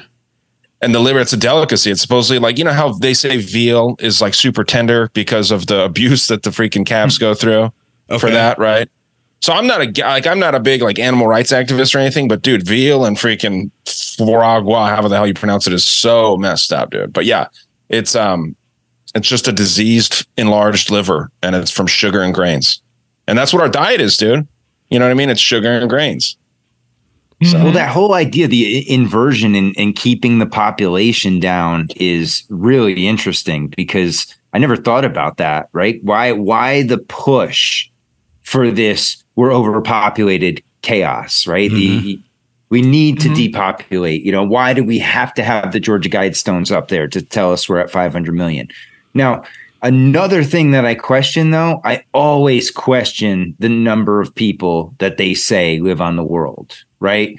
Why if if if I can't trust them on, you know, how many people died now, how are they going to tell me how many people there are in the world currently? I mean, I know it's an estimate, but they try and act like this is a real number when in a lot of times I just think it's a total shot in the dark based on a, you know, mathematic formulas and they don't really have a clue how many people are on this planet. right You don't think Yeah, it's man, a fair like- estimation based on, you know, people having to report births or government uh, programs, which, do you know, do census reporting or anything like that? Yeah, but again, ha- uh, uh, my my issue is with uh, anything the government does. They're they're inadequate. So, like, how accurate is Their yeah, even their ability to collect that data and Okay. put it together. You know, for you're you're telling me the people in North Korea are are willingly just saying, yeah, here's our population numbers. You know, they're just throwing them out there. You know, I, I really think like we're we're taught that there's these big divisions between all these countries, and that for us to understand that, uh, but they'll communicate together for world population. For the You know, greater everybody's going to pitch in and say, okay, yeah, here's our population. Here's uh, you guys know how many people we have. I, I don't know. I've always Yeah. found that to be interesting because whenever the census comes, I just drop it in the garbage because What illegal immigrants and stuff too, dude? Those those people aren't counted in those things, No. right? And obviously, there's an epidemic right now, but that's gone on since they've started doing the census in all kinds of countries, not just here. Yeah. So yeah, dude, I mm-hmm. wouldn't be surprised if it was dramatically lower, like half of what they, because it's hard to understand like how much eight billion is. Like it's really hard to understand how much a billion seconds is or a billion dollars. It's it's nearly impossible to understand. Put it in my account. I would Yeah, guarantee you, I that's can what I was gonna understand it real well. Right. Yeah. I just I mean, I'd love eight it too, but dude, and that's what's crazy is when they tell you too about these people's net worths and stuff like Elon Musk. I highly doubt that that dude's worth that much. well, supposedly there's 750 billionaires in America today. I don't, I, I can't believe that, dude. Like, I, I think there was some wild statistic like a, a billion seconds is 32 years. So, Yeah. like that kind of puts it into perspective a little bit. But like, I've, I've barely lived a billion seconds, and there's people that have billions of dollars. Yeah. Yeah. That doesn't make sense. I think a million a million seconds is like 12 days. A a billion seconds is 32 years. I mean, a trillion seconds is 32,000. Yeah, that's 32,000 nuts. Yep. years. That's, so the idea of like paying off our national debt at a Yeah. dollar a second, I'm like, it's done. It's Right. done. Uh, Got a Fight Club did reset it. 34 trillion almost. Yeah. Mm-hmm.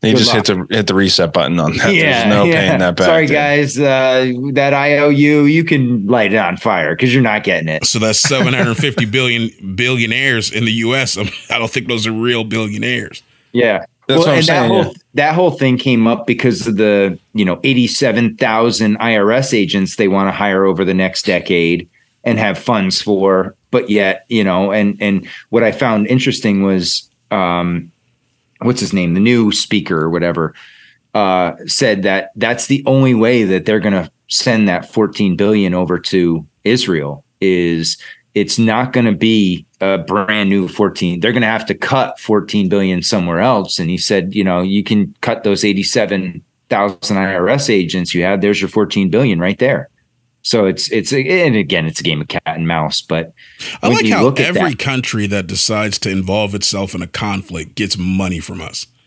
yeah I love it.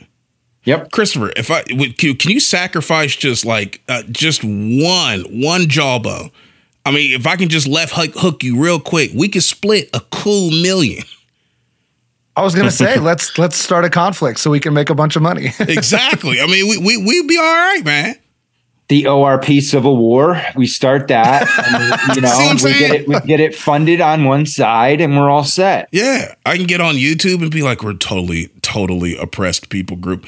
You know, uh, Christopher. The, We're the different fuck with the colors. So, Well, I was gonna go with the hats, but now you want to go with the colors. See what I'm saying? Oh my well, no, goodness. Matt. Matt said Civil War, so we have enough things between us that we can conjure up all types. I of wasn't racism going and that hatred Civil between See what I'm saying? Matt go- was not as racist as you are. Man. I'm not gonna lie, Don't dude. I me went in the that exact boat. same. I was in the that Marvel Civil War, man.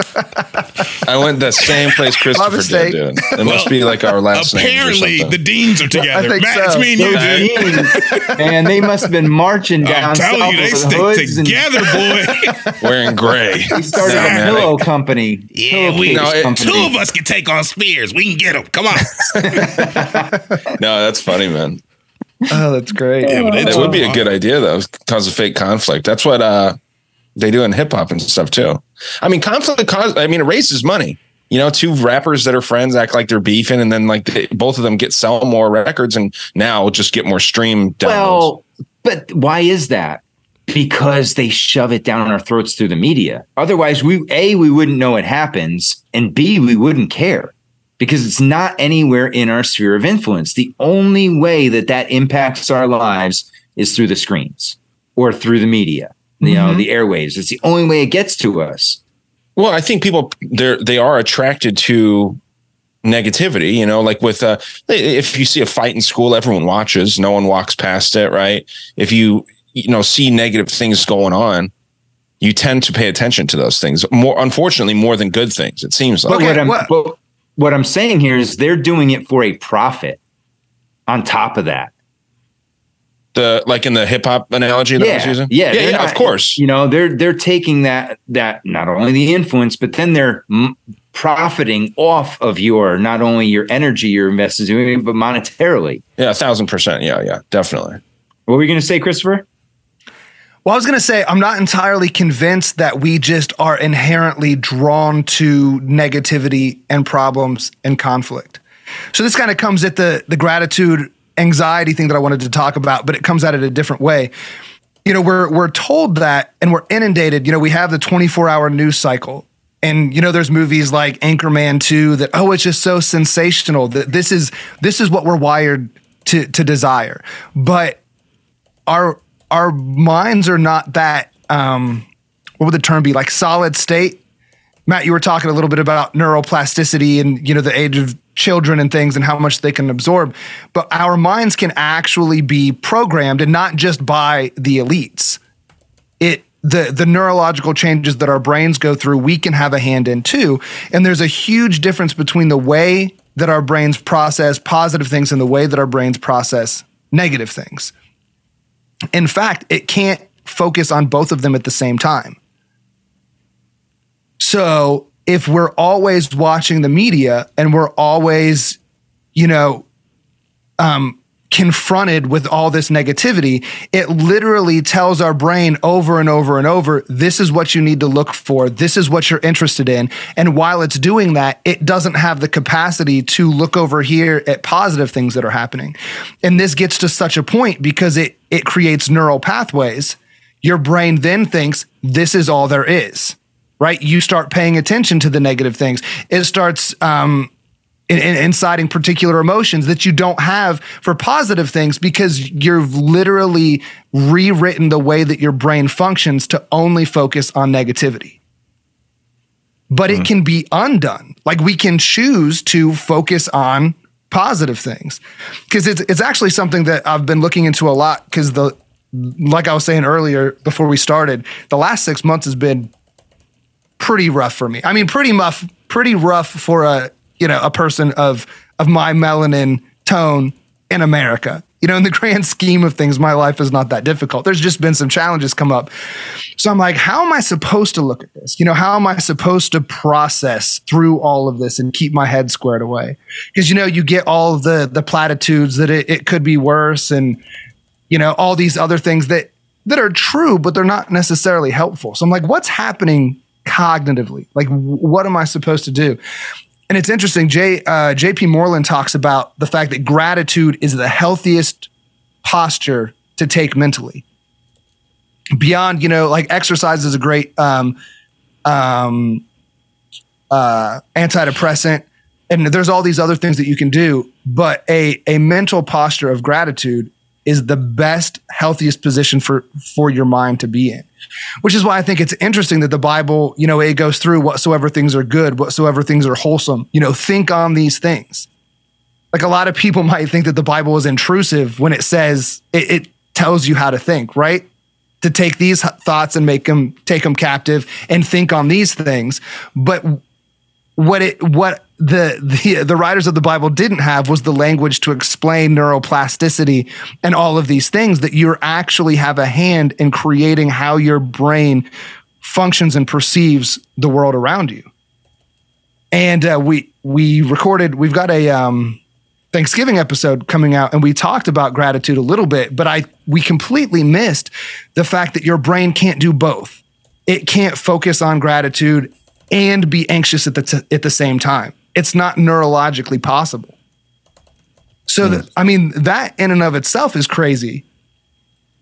Because if it's not just like, oh, you know, force yourself to be happy, but choosing these thoughts actually prevents your brain from focusing on these other ones. But buying into the 24 hour news cycle of negative news prevents you from being able to look and see the positive things. So, so it, it's crazy how much that type of programming actually rewrites the way your brain works. And now you throw algorithms into the mix and forget about it. They can mm-hmm. they can uh, you know specify it just for your needs. You know, in their eyes, what what what does he need to get a little bit more of? And that's wow, that's fascinating. I never thought about that. Oof. Yeah, it's it's it's crazy because you think about it and i mean i don't know about you guys but I, I, suck at taking compliments like people give me compliments and i just want to be like all right whatever yeah thanks i appreciate it but it's there there's Matt, you're awesome yeah, oh yeah, thanks, dude. Uh, your show rocks, man. Yeah. and I love no, the last the guests that you got on there right now, man. They're absolutely phenomenal. Uh, oh, you guys just disconnected for a minute. Are you guys back? That's how he takes compliments in real life. Like you, you just disappear. Where'd you go? You should rematerialize. But but that's the the the thing of it. It's like again, are we meant to? Is it intentional that you can't have both at the same time? Is that the way our is is that like our safety button, right? You, you can either fall into the anxious if you choose to, but naturally your brain will take you to the other side without the influence of that any of those anxious stimuli that would come into your life mm-hmm. yeah i think god created it that way specifically. And I mean, in in in, in to that, like I, I mentioned gratitude, but the uh, American Psychological Association defines gratitude as a sense of thankfulness and happiness in response to receiving a gift. So it's interesting as we're talking about how our minds are created that they are created to be in the best posture when we are appreciating things that are given to us. And because we're not always surrounded by people, it seems that our minds are set up to be in um, a position of gratitude towards someone that is always giving us something that would be the creator. Otherwise, there'd be there wouldn't be the the constant need of this particular posture that doesn't always correspond. The, the people around you are not always giving you things. You know, there are people that live in, in in terrible situations. The only way that a continual posture of gratitude makes sense is if it is directed towards a creator who is constantly giving you life, giving you rain or sunshine or whatever. So yeah, I think that it's that God created it specifically to function that way, and the um, the dichotomy that you can either focus on positive things or negative things and not both is just what you said. It's a it's a safety barrier. That if if you dedicate yourself to this course, it prevents you from from falling off the other way. I think you're dead on, Matt. That's deep, man. And it seems it seems so easy right? It, it seems like okay, yeah, I'm great. I'm grateful every day when I wake up for the day, but it's not right. You're human. You have emotions. Mm-hmm. You have issues that go on in your life. There's things like you said. There, we, we get bombarded with with different frequencies, different media, different you know stressors in our lives, but there's always that safety valve that you can go back to is what you're saying. And that's mm-hmm. something that i think a lot of people need to understand is that there there is an option. There is a way to steer out of it. And and, and i know in today's day and age many people don't feel like there is. They feel so overwhelmed and bombarded that they're in this hole that they can't get out of. Right. But it's it's crazy because i mean because even going through some of my stuff i was like how does being thankful that i got to eat a cheeseburger today how does that undo all of this very real stress, right? These very real changes that are happening in my life? Well, it, it, doesn't change the fabric of the universe, but what it does change is the way that your brain processes the information. So, yes, choosing to be thankful for your cheeseburger removes your brain's capacity to focus on the other things. It's mm-hmm. it's it's yeah. not easy, but it's super simple. I think that's the thing. It's simple, but it it's difficult it gives a sense that that meaning one track mind in a sense because you're either on one track or the other. You can't be on both. Right. Right. It's crazy. Wow. so it, it's definitely been something that I've been way more intentional about the last couple months, and it's it's kind of crazy how how mm. how effective it is. Yeah, it sounds sounds uh, like you said it's funny, I, and I think it's an accurate thing to say something simple but not easy, right? Because it mm-hmm. is like in theory, it's a simple, simple thing to do, but like long term, like staying thankful in your head for something, it is hard, dude. Like it, something really small negative happens, and then it ruins your day, right? Mm-hmm. So, it's so yeah. much easier to be negative, right? Right? It's so it much is. easier just to flip off, you know, let something spiral you out of it versus you know, stepping out the front door and, and you know, looking at some some beautiful nature or seeing animals out there, just the, the small little things that we lose track of in in the whole sense of it. I'm I'm I, I get I'm guilty of it. You know, you wake up and you wake right. up in the morning, I'm already thinking about the the 75 things I got to do that day versus just being in that moment and being thankful for okay, I got another day. Today's my day. I get to do all these things versus I have to do all these things. Right. That that's Just, a really yeah. good point too, because you know the people that are putting out all of the news and all of the propaganda, they're very intentional about how they frame everything mm-hmm. that goes on. And you know, just like, are we investing fifteen hundred dollars a year on ourselves? Are we choosing to be just as intentional about how we frame the events that we go into as much as the people around us are framing those events and marketing them? Well, absolutely not. I know I'm probably not. I mean, but we're trained to we're trained to be emotional. And if you're emotional, you can't be intentional at the same time because those just don't mm. run together. So if we were trained to be less emotional and more rational, I don't want to say rational, more intellectual, you know, utilizing the mind that God's given us, then we could probably add to that a measure of intentionality. But when we're emotional, then what are we subjected to? We're subjected to being sensate. We're subjected to passivity. We're subjected to being narcissistic. We're subjected to being, you know, more individualistic and concerned about ourselves. And then ultimately, you know, being infantile in our makeup. What does all that do? It leads to us not being able to develop the the the inner self and really mature as a person. And of course, it all fits wonderfully within a hurried and busy lifestyle.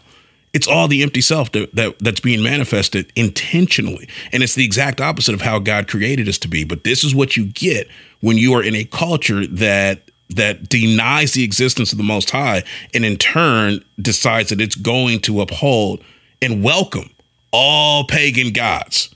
All of them. I don't care, even the ones you don't know about. Bring them in, bring them in. You're good. We got a spot for you. Jesus is not welcome here. We we don't like that one. But this is what you get. Yeah. And we, we can't be surprised by it. Yeah. And anyone, anyone, I, I will challenge anyone that says we live in a nation that is built on Christian principles. Because yeah, it, yeah, from from day one, this Yeah. was built on pagan principles. Period. Absolutely. Under the guise of Christianity. Right. Mhm. Wasn't there like the story? I don't know. How, yeah, who knows if it's true or not? But like uh, George Washington was trying to swear in on like a Masonic uh, book. I, I forget. Well, I don't know what their big book is back then, but uh, didn't have it, and so just swore on the Bible. Something like that. Have you heard that story? Heard that. Uh, yeah. No. Who knows how how true that is? But yeah, it's just kind of interesting to think about. Well, I don't, know what don't think they perspective, go about it like, that even if he's haphazardly. even if Go he's ahead. was sworn in on on, a, on let's say a Christian Bible, what would that mean? Yeah. I don't know. The same way that they do it at court, right? I mean, people lie in court all the time. They do. I mean, it's not going to make this country any more Christian, Yeah. Right. right? Especially. Not yeah, I'm just saying, like, yeah, that's what people say, though, right? Is like, oh yeah, you swearing on the Bible and all this stuff, and Oh. you know, all the new presidents and whatnot are s- Oh, well, swearing we in on a book that they choose. We but- should tell them, hey man, people use God's name as a swear word. I mean, you're fitting it in right there. It's even closer than having to swear on a Bible. You could just use His name. It still doesn't make you any more Christian. right. It's, I it's still don't think. Oh, go ahead, Christopher. I was just gonna say it's interesting because the Bible tells us to not swear. I So, to take any- I, I do. Well, I just think it's it's crazy, especially you know to to Matt's point. If anyone's like, oh, this is based you know uh, based on Christian principles or whatever, but to hold any political office, you have to violate the principles of what the Bible says. You have to swear. Swear an oath. You have to swear in, make an oath. Yeah. And the Bible says, let your yes be yes and your no be no. This is a, a completely unnecessary step and a step in direct opposition to what the Bible says. It they they don't work together. Don't you think it's man. funny that it's required for you to take an oath? Mhm. Oh, absolutely. In, in a lot of things, right? Yeah. I mean, even even you know, and I, I get a lot of grief for this now, but looking back, I, I'm totally against the Pledge of Allegiance. Man, me too. Yeah. Uh, You know, looking at that and now looking back on it, I'm like, man, that was some indoctrination right there. Oh, yeah. I mean, just blind obedience, no Mhm. matter what. And you get But in then trouble what we if you see, didn't. there's Yeah. got to be like a middle ground though, because like what we see now is that a lot of kids are being raised to like not stand for the the national anthem, which I I get the idea of being a slave to something like that. But like standing for the national anthem, I think kind of goes beyond that. You know what I mean? I think that the Pledge of Allegiance is just like a simpler version of that for kids. I think it's kind of weird too to have a bunch of kids robotically saying the same thing. But I mean, do you think it's you well, know it's the wrong same to thing with the stand national the anthem. Like I have a problem with singing the national anthem before sporting events. It's like a, it's like kicking off a ritual. You know, I, I, A I game just- is a ritual. It's a competition. no, no, absolutely. That's what I'm saying. That's what this has become. It's like it- it's like a ceremony. You know, it's a, it, it is a whole- ceremony. yeah, for sure. Yeah, and that's the kickoff to it, and that's why I, I find it cringe now. Like I used to be. Oh, I was one of those guys who's like, and I'll stand for it. Don't get me wrong. Just, uh, but at the same time, it's like take off your hat, stand there, and and respect the flag. It's like okay, why? Like what? Why do we have to respect this flag? Well, I think it just goes back to all the people that that fought for it, and yeah, they were lied to. I, I don't think of the flag. What, how many of those people that died for it commit died uh, committing terrorist acts? You know, Yeah. like that's that blind obedience. Just be a good ant and stay in and follow. I, I mean, that's why I have a problem with it. It's like, no, we shouldn't be pledging allegiance to our government. No. Yeah, not the government. no, I, I, but I definitely do think that, uh, you know, being proud of, uh, like, being nationalistic, I think is good. 'Cause I- that's uh, what the Pledge of Allegiance is, right? I pledge allegiance to, to the to flag. the flag of the United States of America and, to, the, republic, for which it stands. But there's no republic anymore. I mean, they killed that in 1871. Whoa, whoa, whoa! What's the next verse? To which it stands, one nation. Under what? It used to be God. To but I see don't know what, what that's what I'm saying. these Now I can't go with it no more because Yeah. they say he doesn't exist anymore. We Yeah. killed him. That's what I was told. With liberty and justice for all. Uh, unless you're three fifths of a man. Then you only get like right? three fifths of justice. so I got a separate problem with the There's whole a few pledge. asterisks There besides are. that. at you the know, end, slight you know? disclaimer. Yeah. Yeah. Read the fine print. I'm just saying.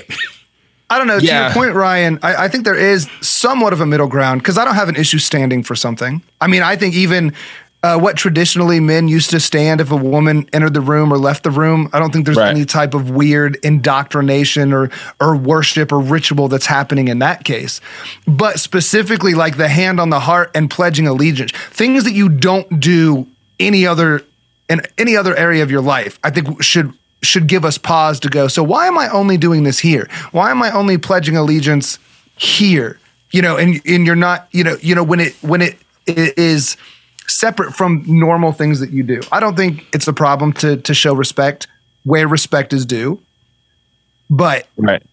I, I just think like so many people, you, you I think that the one third, two thirds thing is great that Jason was talking about earlier because it, it applies to a lot of things, like not just thinkers and doers versus the, you know, sheep or whatever. But like it, we live in a, it's black and white for everyone. There's no gray area for anybody. So I'd rather have like a bunch of schools where the kids are proud to be Americans than kids that shit on the flag. You know what I mean? Because that's, I mean, I saw a video a while ago where this kid was just going through and ripping uh, American flags off of people's lawns on Fourth of July, and the mom was filming them all proud. And it's like that's disgusting. You know what I mean? I understand you shouldn't be a slave to this thing. But you should be else's proud. property, you know. Have some respect for your fellow man at the same time. Right. So I don't know, dude. I just think, I, like I said, most people it's black or white. Like they're they're too stupid to pick up the gray areas. So I'd rather have the the the kids that are proud to be Americans. Personally, I, I would love to have strong patriots, you know, people that that are that are that definitely can think for themselves and recognize the reality of, of, of what's occurring. The problem I have with some of the nationality things, uh, not nationality, but nationalism that's being pushed is especially over here, we're under such a controlled narrative about our country that the things our country really does and is involved in, we don't really know. And I think if we really had that type of knowledge, being proud of being part of something like that might not be the thing. Now, can I be happy that I live in a land that does afford me certain freedoms and certain rights and abilities? Absolutely. But being proud of a nation that is codified under a government. Like it is the United States government that truly gives the identity of the United States of America, all under the Oh, I banner disagree, man. of I think Lady it's the Liberty. people.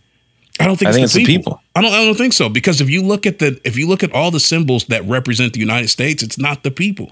You know what are we talking? Lady Liberty. You know you, the Capitol building. All of this stuff that has ties to deities and has ties to the government itself that is involved in a lot of shady things. So, what am I saying? I'm not saying that we shouldn't be proud of, let's say, our, our fellow neighbor, but we're talking about a nation. The United States of America is an actual entity. That entity is involved in some very, very nefarious things. It's hard to be proud of that. And I, I think when we get that, I'm not saying, you know, disrespecting people's sacrifice. I am saying recognize the sacrifice and ask the deeper question what were they sacrificed for? Was it a thing that actually honored their life? Just being told that I went to war, per se, since it's kind of what we talk about with the flag and national anthem and all of mm-hmm. that, being sent to fight a rich man's war to oppress other people or oftentimes create profits for something that you're told is a just cause and you find out on the back end really wasn't, I don't I, I find it hard to be proud of that. I think it's Yeah, I, I definitely agree with that, man. But for me, it's just it, it's again that that sounds like a black and white kind of approach to it. You know what I mean? Like there there is absolutely like a lot of people that signed up to go to the military and fight in wars. They weren't like they don't they didn't have the access to the knowledge that we do now and there hasn't there wasn't the track record that was just blasted out there. People had to look for that information that maybe these wars really aren't what they're about right?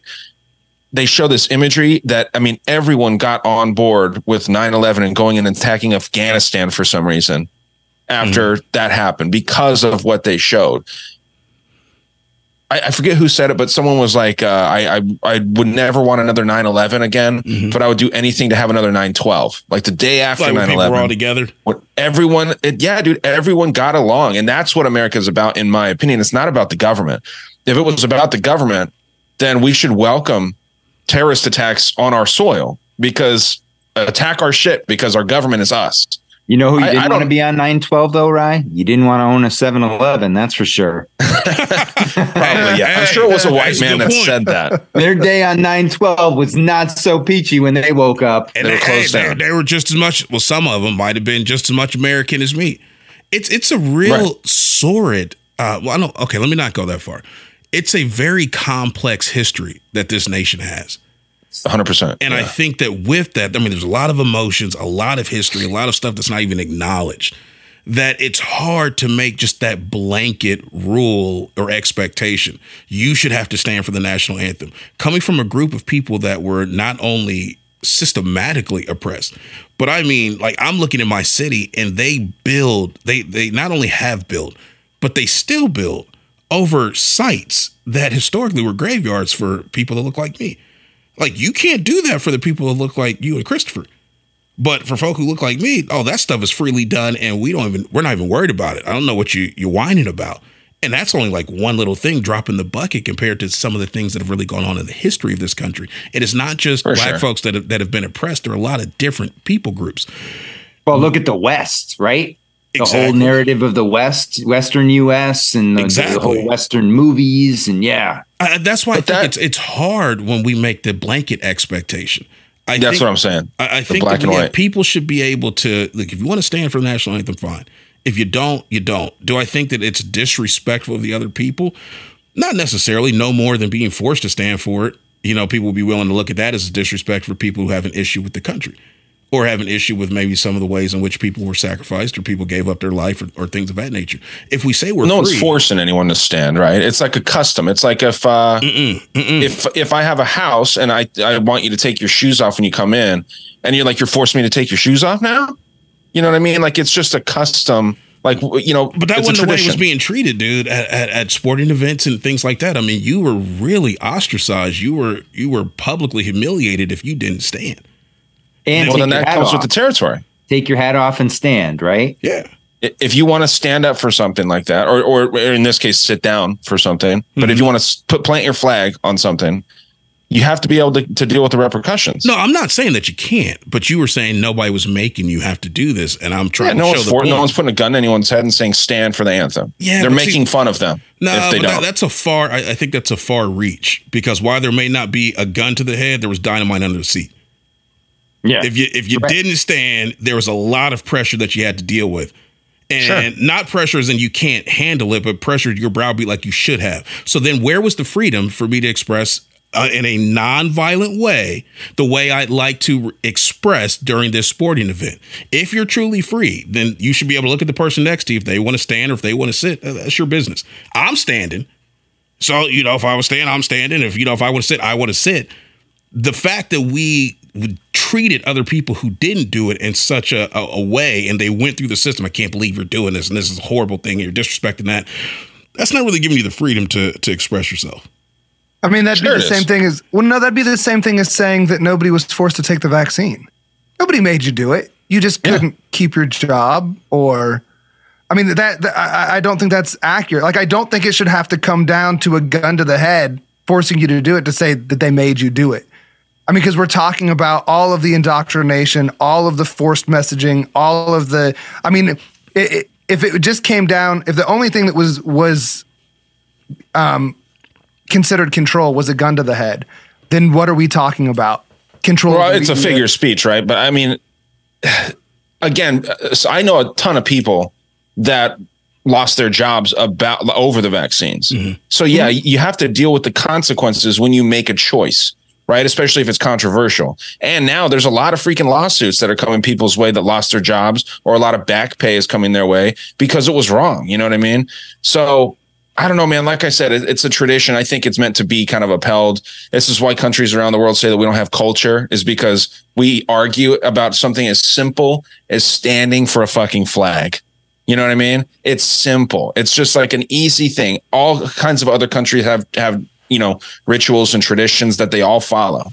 So let me ask but, you this: Would you consider two two two things? Number one, would you consider the opposite of that an easy thing? Like you said, it was an easy thing. Just stand for the flag. Then could, would you accept the argument that's simply easy as well? Just let me sit. Sure, but okay. that's not the custom. Well, I mean, custom, you know I mean? customs can change. That's cool. Here's the second thing: in a free democracy, shouldn't we actually be talking more about these things? I'm, you said we're arguing about it, but I, I, at least in this exchange in this dialogue here, we've been able to express some ideas. It's an open right. forum. We're, de- we're, we're, debating. And we're masters at it. well, and, and I'm know, not but, saying that we're there's other information. No, no, I get you. But there's other information now that's been put on the table for consideration. I think that's the benefit of an open air discussion because you're going to have a view that's different from mine. I might have one different from you, and there there are perceptual dynamics that I think are important to consider because I might not see it from your your perspective, but at least I can sure. hear you out and maybe consider and go, hmm, all right, he's got a point, you know, and then yeah. vice versa. I, I think that's important yeah. for us to do that as a culture more and to hear the other person.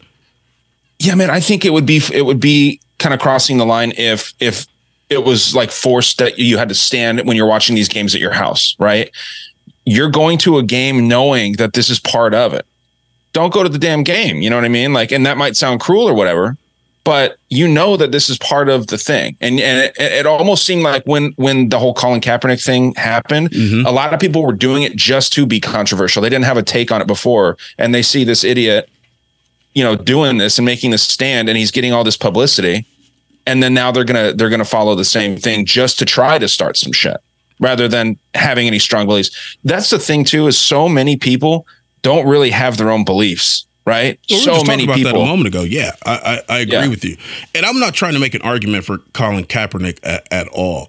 What right, I, yeah, I would say, in a general sense, what I find interesting, and I remember having a conversation with a, a guy who served, I think it was Army, served in it, was was very passionate about respecting the flag, and I could tell he was getting a, a little upset. But I raised the question to him. In a general sense, if a when does a people group, whoever they are, get a chance to express their view and opinion in a nonviolent way in an open democratic society? When is it okay? Because what I right. found is that uh, the group that's not affected tends to be like, sit down, shut up, get along with the program. And I'm putting emphasis on nonviolent. Like, sure. I mean, I'm not sure what else you could really do besides just sit down and be quiet. And even in that, you're being told, stand up. Or, well, now what they're doing, the, or don't use a sporting event as your platform to try to tell to try to you know voice your your view on this particular political issue. Just let's go to the game and we all be together. And I, I don't think that warrants a a healthy a, a, a healthy uh, culture for us as a dynamic nation to be able to appreciate the differences that we experience across varying people groups in a in a uh, a mixed cultural environment. But this is the thing is now that all the differences are highlighted so much so to where now there's a black national anthem and a regular national anthem, and that should offend everyone. That there's it's literally segregation all over again. So I mean, it's to me it's senseless, man. Like, how do you feel about the black national anthem? I think it's a complete segregation. I think it's offensive, but I think the national anthem is offensive. I mean, I think so. You like gotta, the black national anthem over the Well, see, you put words in my mouth. No, I, I didn't say I necessarily like the black national anthem over it. I just said I find the national anthem offensive, especially if I go into the, the second stanza that most of us don't talk about. That being said, What's it say? like I what's said, most say? of us don't talk about it. Well, you're not most of us. I am most of us because I don't have You're actually a minority in this show right now. Yeah, but the- So- I know. And here, The- I, the- here I got, I got, I got a white guy right now trying to put the pressures on me to try to get me to say what it No, says. I'm trying to give I- you a platform to to fully express these ideas that you want to share with those that differ in your nation. I'm not gonna call you out your name, Christopher, but if I'd have wanted the platform, I would have took it. But I knew as soon as I mentioned it, there's gonna be somebody who was like, "What does it say?" And I'm like, "Dang it, I don't have it pulled right up." You know what it says? Because now I'm gonna No, like that's why dude- I'm asking you. Exactly. That's why I, didn't was gonna mention pull- it. I don't have it pulled for, up. for the listeners that don't know, including me. Wait, so you were offended by it, Jason? You don't even know what it said? oh, see, that's why I didn't want to go into it. That's that's crazy. No, that's what I'm saying. because This I is knew what the it said. virtue signaling cancel culture. Like, Wait, wait, wait, I'm wait, wait, wait, wait. Hold, hold on, hold on, offended Ryan. Give me, give me a chance to respond. And Christopher should It's have to pay for this. It's not that it's not that I didn't know what it said. It's that recalling it right now, I don't know. So I've I've gone Okay. over it. I've read it before. I've I've come across it, but now having to recite it, I'm like, nah, that I don't have. That's what I was trying to avoid before Gotcha. Christopher so wonderfully decided to throw me right under the bus. And so I, I got to think it's a sound like valid one question. Right, I knew it was coming. Okay, so what's the part that's offensive? Hold on, let me look it up, dude. Gallantly streaming. I don't even know what the hell that means. Mat shared a screen. Can you not see that, Jason? That's not all of it. Oh, I gotcha. Yeah, it's just the beginning. But yeah, man, I just think it's it's kind of uh, it's wild that there is that black national anthem now because it's like here's the national anthem for Americans, and then here's the one for black people, and I think that that's kind of wrong. Like focusing more on our similarities over our differences, I think, is what should be the whole deal. And especially at a sporting event, you got white people, black people, Mexican people, Asian people, all kinds of people rooting for one of two teams usually, and that's where the division should be. Is like f that team go our team. You know what I mean? But now there's like all the political messaging, and these these things really are supposed to be distractions from all that stuff. I pledge allegiance to the flag. That's so short. It Yeah. seemed long when I was a kid. It did, right? I was just looking at it. I'm like, that's it? It is the whole thing, too. Yeah, that's it. That's crazy. hard to remember. I I don't know. I I'm just this whole groupthink thing, and and again, it's an emotional thing. It's a, way to to get us to buy in, to just support the the effort, no matter what. You know, just keep moving. Shut up. Don't don't cause any ruffles. Um, and and it's interesting because J- Joe Rogan had Elliott West on, who's a guy who does documentaries on the West, and one of the things he talks about is that is that difficulty with the American history because it's so complex. Because yes, Right. it's it's based on genocide, and but we're the majority of the people that came here. Did they come here in the interest of genocide? I would tend to say no. They came here to better their lives, get, you know, have an opportunity to do things. Now, did the powers that be have a different idea about what their plan was for this land? And and that's that's a difficult question because you look at that and yes, there was a lot of ill intent by the powers that be at that time. And I don't know if there was so much from the everyday people because you know, he said he read hundreds of journals and not there was no mention of anyone saying, "Yeah, we got to go out and kill those Indians." You know, those natives are they're really Right. probably got to just go out and slaughter them all. They they did some horrible things to them though, for sure. I, I, it's when did the switch get flipped? Right? It's like how you say they probably didn't come over here with that intent, but like when did they decide like we need to wipe these people out? Like that's that's a wild thing. Well, I don't think the majority of people did though. of The course, majority yeah. of the people that came here, I don't think they ever encountered a lot of that. It was the you know the the the fringe of it and and the leadership where they pushed these people out and said, you know, hey, we're coming, we're going to take your stuff whether you like it or not. Or they built right next to them and you know encroached on their natural territory. You know, because it wasn't like natives in across the United States had there were cities in certain areas, but they didn't. It wasn't like they had established cities all over. There were big cities, so to speak, you know, like uh, what we consider the capitals now, you know, like St. Louis's and and Chicago's and New York's. Those were there, you know, with with populations and with with tribes, but not not anything else. So Ryan, at the behest Yeah. of not looking like the person who's a minority and just decides to have an issue with no grounds whatsoever. Yeah, I love it. Let's Yeah. let's hear it. So the second half of the third verse says, No refuge could save the hireling and the slave from the terror of night or the gloom of the grave, and the star spangled banner in triumph doth wave over the land of the free and home of the brave. We don't say that though. I They know don't you, sing that that's part. the point. Yes. You don't sing that part. But Francis Scott Key, the one who actually penned this, Christopher, you better be paying attention, taking notes. I don't care if you got to have a carbon copy of this. You you record this, man. No, this is amazing. I had no idea. Oh, I'm going to kick you off of this as soon as we're done with this. I'm driving all the way over there to kick you. Don't even worry about it. I got it. But no, there's this. This was the, the other part to it um, that's off. That's not promoted, and the you know the fact that this is what part of what Francis Scott Key, the guy who wrote it, actually wrote this as as part of the lyrics when you hear people who talk about not having an issue with some of these things that seem nationalistic or seem like they are completely uh, benign, it seems like maybe they're just playing the racist card or just picking picking at a uh, you know an ant, so to speak.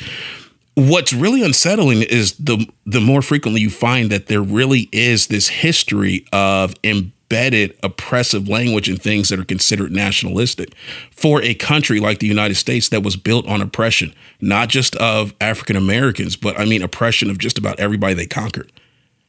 And so we I think we'd have to be careful as we tread on these these areas to maybe be a little bit more sensitive to other people that are pointing out some of these things or have an issue.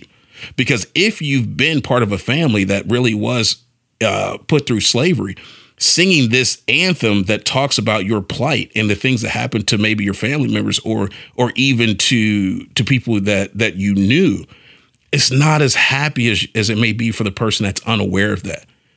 And, and Jason, one of the things that I like, you know, when we talk about the satanic control matrix, notice how they say here, praise the power that hath made and preserved us as a nation, not praise God. Right. It's praise that power. It's it's who, and again, that gets back to the basis of our nation. Who are is the God of this, you know, that this nation is built on. Yeah, the God they talk about, right? Yeah, it's not the mm-hmm. one the, the devil can be a god to some people too, right? Right. Exactly. But again, this is something that's not talked about with our whole national anthem. So, I mean, in all fairness, I can understand the person that that hears the argument initially and is like, I don't see what you're you're really griping at. But look how much of what of what Mat just stared on that screen is actually part of the anthem that we don't talk about. But it is Yeah. part of the anthem. And so for a person oh, that says 70 it's 75%. right. So when a person We- says you should be okay singing the national anthem, you only Not get singing it, probably- just standing. well, stand, Not he standing for. Okay, my bad. For a person that says you should be okay standing for the national anthem, understand one person saying that you should be okay standing for the 25% of it that they know. Another person might be upset saying, I don't want to stand for it because of the other 75% that you don't know. Yep. And that's something. Again, I, we just don't sing that though. So I, I could understand if we sang that or if that was part of it still, but it's not part of it anymore. It you know, they changed that out. But it's part of the message. It's part of the anthem. I mean, Francis It's not, Scott Key wrote the whole thing. So just because you sing a remix, edited version of an original, and you want me to be okay with the original, I don't mean me. I'm not trying to make this personal, but you, Right, you right, want a person to to be okay with the original because or the edited version. I can't ignore the original. You know, it's like if if we if we bleeped out all the offensive things, like let's say Jewish people, we bleeped out all the Jewish stuff, and we're like, hey, this is edited, it's cleaned up. Yeah, but I know the original. I'm still not cool with that. Ah, but we don't say that part. Yeah, but I know it's still there. I think we got to be sensitive enough to understand that. And if you don't want to, I guess, man. you don't want to participate, you don't have to. Especially if it's nonviolent, dude. Especially people, I mean, it's nonviolent. They are just sitting. They're not kicking people. They're not cussing at you. They're doing the least thing that you could do, which is just sit. Yeah, it just splinters into, you know, college kids freaking having like, you know, uh, well, we hate America freaking groups and things like that. Like it, like again, it, it just it snowballs. You know what I mean? I get what you're saying for sure, whether you actually feel that way about it or not. But that point of it, I do get. Yeah. But it just i mean i like i said i'd rather have people that are proud of their country and the veterans the people that went and you know did what they thought was good um i realize that there's definitely some war criminals and stuff in there but i'm talking about like the good person that like was it was in his family to go and serve because his dad and his granddad did that it's a family tradition he's going out there to to rise to an occasion doing it selflessly all that stuff Right, right. those people feel like they're being shit on. You know what I mean? Rightfully so, I think, when when people don't want to just do something simple like that. But yeah, there's no real other way to protest it. But again, it starts just causing more division. It's focusing on our differences more than our similarities. And I think that our, our similarities should be should be celebrated. And dude, when you were talking about uh when when Christopher brought that up and asked you and you you, you didn't know, I we watched a video today Okay. about this dude g- going around getting offended by uh different labels in grocery stores, you know, like how they banned like Uncle Ben's face Yeah. and Aunt Jemima and all that stuff. And he's going around, he's like finding something offensive on everyone. Okay. And he gets the Red Baron pizza and he's like, okay, I just looked up what a Red Baron was. And turn, turns out it was this thing from World War One or some shit. So that's why he's offended now. So he's like looking for reasons to Right, be right. offended. I know that that's not what you're doing, dude, but it just reminded me of that. No, I don't know. I It's, think- it's to know that particular aspect because, like I said, I had read it before and come across it and was like, ah, but I didn't have that verse committed to memory. No more than I've got the entire Negro anthem committed to memory. I mean, I'll hum through half of that. Mm-hmm, ha-na-na-da-da-da-da. We know that part, but the rest of the Is lyrics, it- like, mm. Are you talking about the new the new one? no, the original, like the one that my parents would know. I didn't realize that there was one of those too. Yeah, dude, there's a lot of history that I don't know for sure. And I'm never, you know, fake about that. But Here's what I I, don't know, wonder man. though, Ryan. Is it possible to appreciate the sacrifice of a veteran while still not wanting necessarily to stand stand for or sing a national anthem? Can a human being be as dynamic of that to say, "Hey, I recognize and appreciate your sacrifice, but this particular thing, I just I, I don't want to endorse or participate in this fashion with this." Are we as a, as a society free enough to allow for that? sure, sure. But I think that it's just part of our culture, you know, and I think it's I think it's a valuable part. I think it brings people together, especially at a sporting event. Like I said, you don't have to stand up for it at your house. I don't do that. I know Ghost said he used to, and I was actually making fun of him for that, where he'd stand up at his house, right? Mm-hmm. Um, but yeah, man, I mean, I- I've seen sports players stop and do, you know, who have prior military service, stop and honor the the flag or, or honor whatever whatever's happening at that moment. I, I can appreciate that. But what I'm also looking just yeah. at a, in a ahead. larger political sense, when, I, when I'm looking at the full spectrum dynamic of what's happening at that moment, and I, I think the value of this type of conversation is everything we're talking about, like the satanic control matrix and thinking for yourself and not being part of a slave to a narrative and all of that. I think these are the types of moments where that comes right into fruition, where the rubber meets the road. You know, it's not just a mm. sporting event thing. We can take it to something else. And still, the question may be, is this really a big deal? I think we should all just, you know, do X, Y, and Z. And for the thinking person, it really may be a big deal. What do we do as a culture that wants to promote free speech? And what do we do with a thinking person that has a problem with what we don't think they should? You know, if somebody's at school Right. screaming, I hate America, I, I personally don't want to hear that. I mean, I got bigger fish to fry, but uh, that's not what I'm going to school for. However, I think you need to be able to express yourself. I'm hoping you can do it in a constructive manner. You know, if I'm in the middle of calculus class and you're yelling, I hate America, this is not politics class. I, I need to figure out the area under the curve, not why you hate America per se. But do I want to infringe on their ability to be able to express themselves in a free, open society? Not really. But Yeah. and, and in reality, Jason, there is a time and a place though for There that is. person to do that. Exactly. You know, and that's the thing. That's it's that delicate balance. Like you should have the right to protest, but there's a time and a place. Mm-hmm. Right. Right in the middle of the freeway isn't a good place. Probably Right. not the best. Blocking traffic. Probably not the Right. best, especially if a semi truck's coming. But I mean, hey, you're free. Did you hear about those people that literally were gluing themselves to the road? What was How it in New York? Glue yourself to the road. They were they were taking glue and gluing themselves. They had to cut at the asphalt to get these people off, uh, off the roads. Holy It's shit. Just it, what these type people of are glue insane. is that? Some gorilla glue, probably. That's I so pretty guess. Definitely not that rubber cement we used to use in elementary school. Right? That's great. Yeah, it's not Elmer's. Yeah, no, no. As many times you sit there and try and keep your finger, you could always get them apart. My thing was the skin. You put it on your hand real Yes. thin and then you peel it off. It looks like skin freak the girls out. But yeah, Jason, I appreciate the conversations like that, dude. And like I said, whether you feel like that or not, I the difference I can respect Mhm. even if I disagree. And I think that it's stupid. I think it's a, a, a bad way to go about things. Not Right. that you're doing it again, just in general. But I can I can still be respectful of that person. If someone was picking on the person, I would stand up for them, and be like, "Hey, dude, chill out. Yeah, he's wrong, but let it go. It's not that big of a deal." So I appreciate those kinds of things, man. That's cool. Like if I get a sporting event, it's not the national anthem I'm so much for. I want the flyover.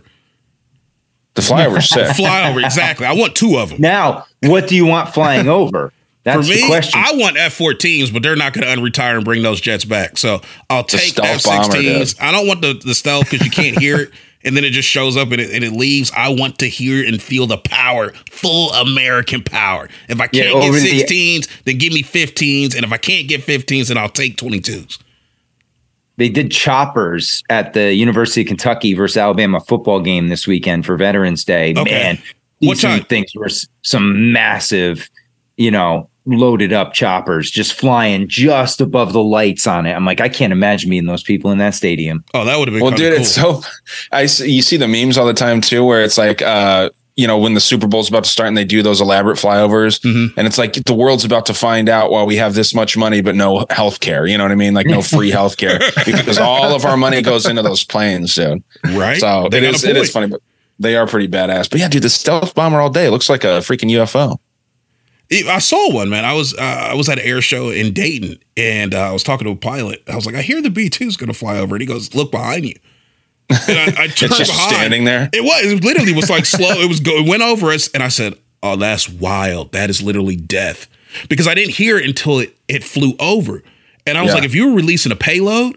You just snuck up on me, released your payload, and now I look up, I see you're you're you're leaving, and now I've got you know a five hundred pound or two thousand pound bomb coming right over my head. Like it's lights out, dude. And you hear the bomb whistling down before you hear the freaking plane. That's Exactly. I was like, man. that is sick. It's flying wing. I mean, it's pretty cool what was developed. That's cool.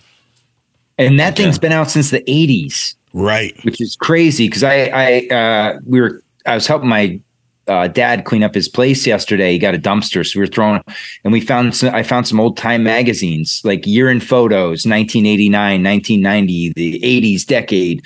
And one of the little blips was on the stealth bomber and how it was so over budget and so behind, and that the performance on the first couple models was so below the expectations of what it was able to was supposed to deliver. And then next thing you know, in '91, it's just lighting up the Gulf. You know, I mean, so they they they made that change pretty quick and made those adjustments to make that thing. Are we know, talking the stealth bomber or are we talking about the F 1 117 Nighthawk, the stealth fighter? The B two, The B 2? Okay. yeah, yeah. They were saying that it was it was just, and I I didn't know that, and I'm I'm I actually want to look into it a little more because I didn't know cool. they that it was eh, that a it was that old. I mean, I remember it from the '90s, but not like Same. that much. Same. Yeah. I don't remember it coming out in the 80s. I, I remember the, the, um, the, the F 117 was publicly released, I think, in, Yeah. in the 90s, but had been around since the, the late 70s, you know, but, but it was classified. As far as the B two, I'm not sure, but from a technological standpoint, man, I think it's a completely amazing piece of machinery. Like Northrop had been trying to do the flying wing for the longest, and to see it actually be in production is is crazy. I mean, it's like the the holy grail of aviation, just a solid flying wing. I love the idea of that uh cl- that that fake plane. Like I don't know if it's real or not. I forget what it is, but it's like a big triangle With the Aurora, and like what is it? I think it's the Aurora.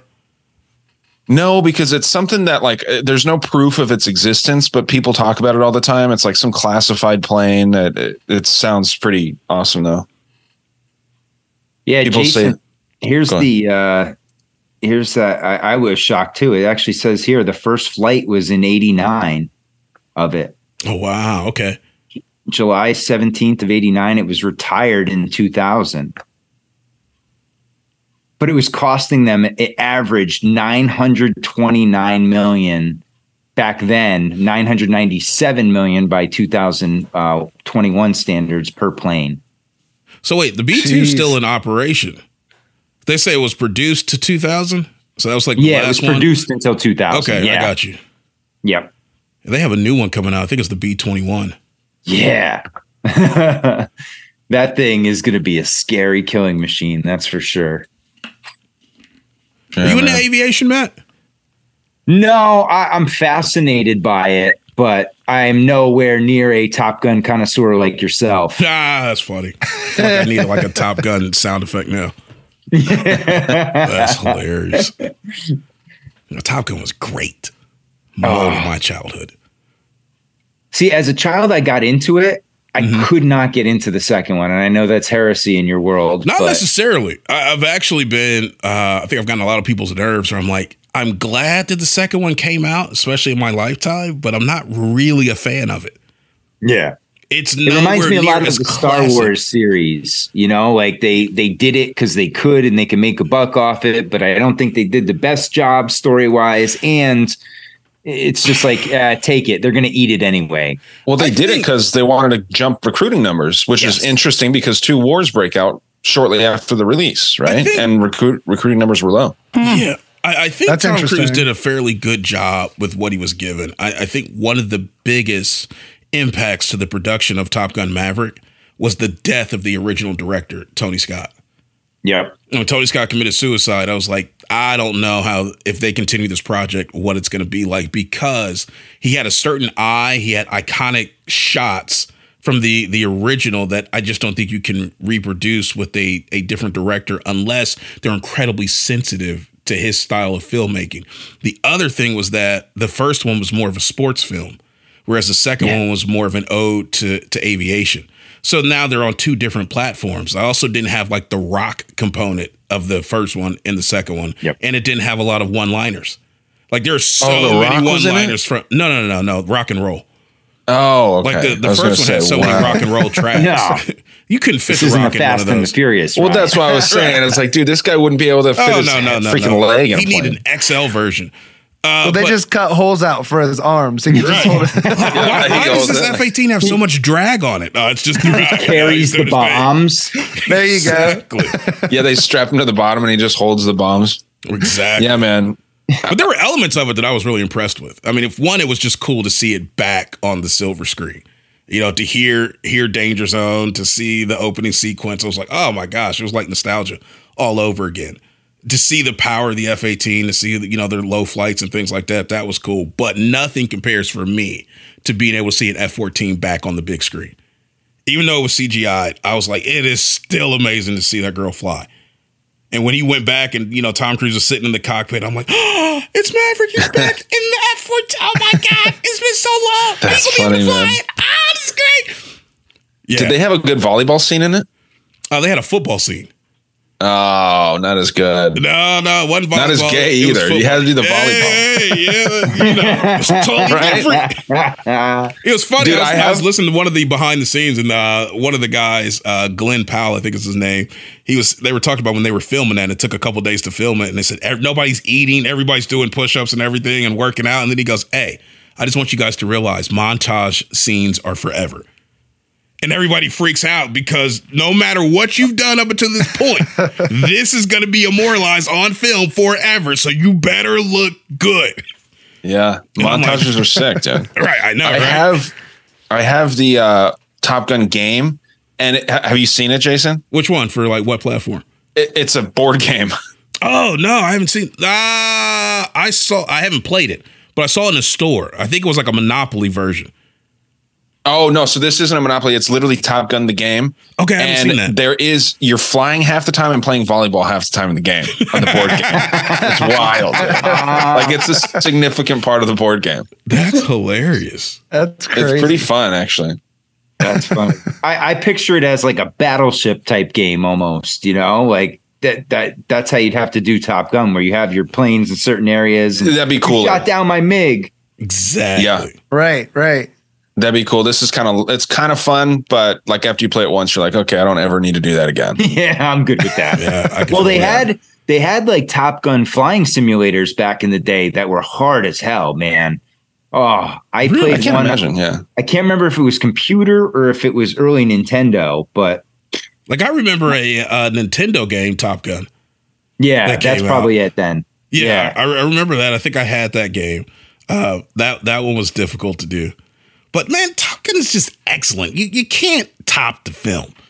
Film The was first one's really good. Yeah, the second one I'm, I'm good on. That 80s genre of films, man, it's tough to beat. Like I don't think you could ever beat the movie Predator when it comes to another you know, Predator film. I mean, I've seen Predator's all going to be a. Joe Biden, and it's going to be a different kind of predator. Nah, at that point, you can't go around sniffing people with the with the mandibles going. Imagine that man. He's like he he hits invisible, and like it shows his vision, and it's just kids with the Right. the heat signature film. Exactly. Horrible. Joe You'd have to get some about cold signature too, though, for the ice cream cones. He's still got Right. to be on a mission to get his ice cream. Right, I Have can't you imagine seen them those- talking about uh, anytime. Oh, like, whoa, whoa, no. He wears the aviators though. He does wear the aviators. But uh, dude, have you guys seen those clips of, or the the graphics of the cursed uh, AI Disney films? Cursed like AI Disney? Dude, it's so funny. It's it's not what it sounds like, Okay. but it's like like they have like um you know the Disney animation and it'll say like Epstein Island and it's like what you know e- images of what you would think a Disney movie about Epstein Island would be and they just have like just horrible like bad bad things that are I don't know are you trying to find it Mat Yeah, I, I I have one too but they're just like incredibly offensive stupid like they'd never be Disney films like yeah, like Black Death. yeah Okay. Well, let me show you. I actually have. I can find uh, a video of it. It's a short clip. Yeah, Adolf. Yeah, yeah. I'd watch that. Oh, for Uh, sure. That's great. Life of Mia, Mia Khalifa, the porn star. special. Oh, that's messed up. Yeah, I mean they're not they're That is not, not the most uh, politically correct. No. I'll show you a video, dude. They're actually really bad. Insta. Yeah, there's that that Netflix that or that real Instagram reel that Yeah, like- yeah. I probably got a second one today. Someone sent me an additional one. Oh, there's So- one. Yeah, dude. People are just making a bunch of them now. Oh my god, It's great. I will show you guys right now. It's pulling it's up. great. I don't know about that, but It's fun. I mean, it's just hilarious, dude. Like this is what AI should be used for. Not oh, absolutely not Doing weird dropping things. bombs on children for sure. Okay, here we go. They're back.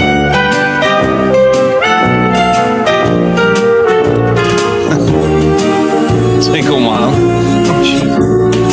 You got a friend in me. Wow. Toy Story 5. Friend in me. when the road looks They're bad. They're good. Yeah, this one's pretty bad. miles and miles from Just imagine nice though. warm bed. And I see you. I mean, who You thinks of just remember what Zoom your too. old. Boy, you oh, got a few Wow. pals? Yeah. You know, they're fun. Gotta have a sense of humor. though. Oh, I wow. guess so. They're bad. Dude. That's wild. Yeah, I don't know who thinks of that stuff. Certainly not me, but pretty good. Penny pinchers. I think I'd watch that one. I would absolutely watch Penny Pinchers or Pals, No the tale of a Palestinian and a Jewish friend. Yeah. That'd be a great. I don't think or I'm Israeli friend. Fields. Fields. I don't, I don't think I'm watching that Dude, one. that's bad, huh? Right. it's too it's too Rough. close to roots. There was one where I don't know if it was in that one right there, but it was a girl doing dishes, and the movie title was "Where I Belong." Dude, it was really Yes, bad. that was in saw there. that one. was it in there? Okay, Yeah, oh yeah. good stuff. It's my favorite. So listen, let me ask you guys. So what's up with these these demonic trends? Oh, let's okay. I have that video as well. We can pull that up. Let's see. We Are you doing it, Mat? Yeah, I got it right here. Okay. So supposedly, I guess this is a big trend. Rye actually brought it up last week, and there's eight things that are considered uh, demonic trends in our culture today. So here we go. common trends in our culture today that are totally demonic. to go and give God an apology because we ignore his prophecies Okay, so we have evil eyes, then we have yoga for people and listening. just worship astrology. I don't care if you're Yeah, Aquarius zodiac or signs and Sagittarius. astrology. God did not create it, he probably think it's hilarious. Incense. And all the Greek mythology nonsense, I ain't having it. And anyone who call themselves a god to me is blasphemous. The girl's We ruining see it. 11 11 and try to claim something. If it's an angel number, tell me what angel it came from. They can't. To me, it looked like it's another Tarot idol. palm readings. you want to learn what the Bible has to say about all of those? Subscribe now. Okay, so The one that got me that wasn't on there though was the idea of manifesting, right? Because that's Yeah, what was we here. would call prayers. Oh, was it? The law Yeah, of attraction.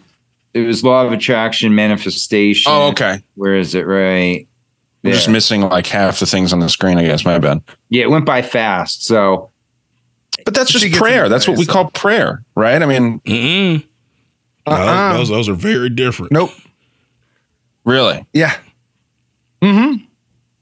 So how how how is it different? Uh, You know, for uh, you know someone that like myself that believes in God and calls it praying, uh, asking for things that I want, giving thanks, right? But then these, I would assume that these are more like atheists doing this, right? That are manifesting, Um, no, it's very much a new age thing.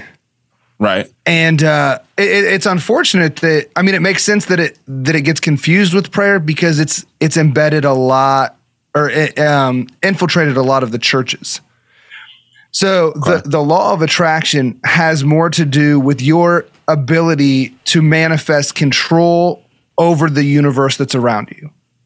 So it isn't about prayer as in having a relationship with the creator of the universe and and asking things of him and communing with him and, and doing that type of thing because it, it this even creates an issue for christians to think that god is just a genie right well i asked god for this thing and he didn't give it to me so he must not be real because a lot of our ideas on how we interact with the supernatural gets messed with with this new age idea of the law of attraction.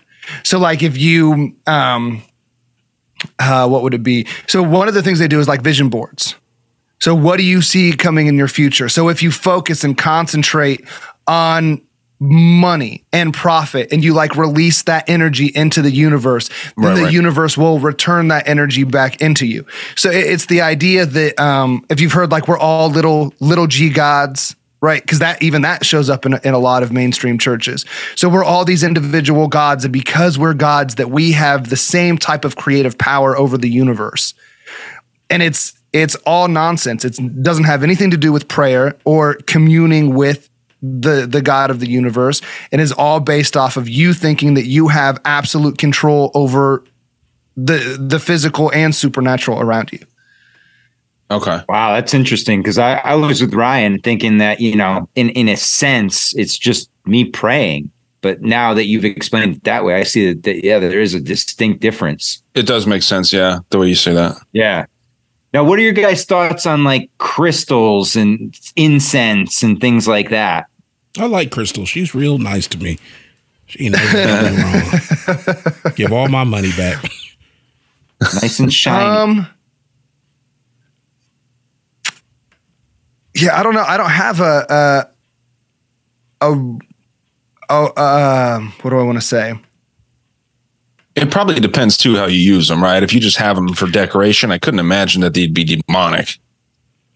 Right. I think that the the root of a lot of it has to do with with paganism and either like trapping spirits and um, trying to um, contractually or behaviorally um, gain control over the supernatural realm. I think that's where a lot of it comes in. But there there is some research coming out about frequencies and you know things like grounding. So I'm not 100% sure where the line gets crossed between um because I don't think crystals are inherently evil, right? I, I I think they're beautiful things that God has uh, embedded into the natural order. Um, but like anything that he's created, I think that it can be misused. I'm not 100% sure what the the safe usage is, but I'm not willing to say that there's not a safe usage. What would you say, Jason? You gonna stop trying to put me on on blast here? You can't still be mad about the thing. You, I, I gotta say, we too, brought Do you have any idea how long I can hold a grudge? Just wait. This girl's got to be awful to hang out with, by the way, just while you're thinking, Oh. Jason. She must be just terrible. Look at that face. She Wet looks like she wants to chew you out. I'm waiting for Mat to like release the screen so I can see y'all not her. You, She- you can't think she's just staring at you. She is just yeah, she is just giving us that miserable I hate you look. yeah. Now, When she's oh, here's an interesting one. That was one I wanted Okay, to ask yeah. you about the zodiac and astrology. Because I hear a lot about that and that that's you know, demonic and I don't know. I, I I'm very confused on that one. on the on the zodiac and astrology. Yeah. All right, so let me go back to first to Crystal since Christopher posed that. Oh, okay. Sorry about that. No, you're good, and then we'll hit that one. Um, with crystals, I, I think you're right, dude. Um, inherently, I don't think there's any evil, but particularly the way that they are being used in such a new age, uh, Wiccan type fashion, the the crystal usage here is definitely esoteric and definitely has some very dangerous spiritual connotations. It's not innocent. The same going with burning specific uh, incense. It's what they're being burned for. You know, this is designed to incite the help uh, and manifestation of spiritual assistance that is not loyal to the Most High. And so these things fall into what the Bible is talking about with witchcraft and sorcery and how those things need to be avoided. You don't need to burn incense in order to ward off evil spirits. What you need is the blood of Jesus Christ and the power that he brings to do that. You don't need to actually try to energize crystals by borrowing from the soul power of another individual to power it up or, or doing cer- certain rituals to try to energize it in order to affect you know get spiritual energy to affect or manifest change within your environment because that again is what scripture would call witchcraft. It's not appealing to to the most high. It's not sub- being subservient to the rules and regulations that he's put in to his created order and instead it is appealing to spiritual entities and and aid that you know in some cases is is given to humanity but comes at a cost and comes with the the declaration of allegiance to that that particular spiritual entity, as well as an open door into the life of the person making the request, which oftentimes gets ignored. I mean, this stuff comes with a lot of demonic activity and open door access to people's lives, and can even produce generational problems. So it's it's nothing to be trifled with. Now you were talking about uh, astrology and where that falls. I think one of the things that's very interesting with astrology, horoscopes, all that stuff. Number one, we're told stay away from that. You're not supposed to see palm readers. If you, if you follow Yahweh, then Yahweh is your spiritual source. If you following God, if you're following uh, the God of the Bible, then that is your source point, not these other entities that are begging and offering help and assistance and aid if you interact with them. He said specifically, don't do these things. But astrology and the horoscopes is interesting because if you if you trace it back, it has its roots in Babylon, right?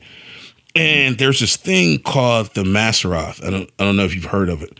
But uh, according to Chuck Missler, particularly what it is is the Jewish understanding of the constellations and the mm. significance that it has as far as telling the divine story.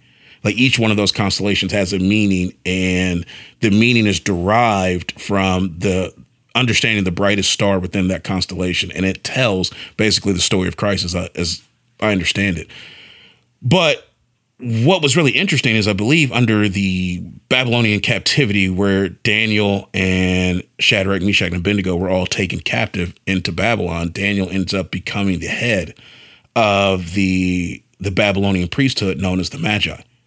And it's a hereditary priesthood and adept at occult practices, and literally he becomes the head of it and changes what they're doing, teaches them the true ways of of the Most High, including understanding the actual significance of constellations from a biblical based perspective, which has significant influence when it comes to the birth of Christ, because we read that when Jesus was born, all of a sudden these three wise men show up out of nowhere.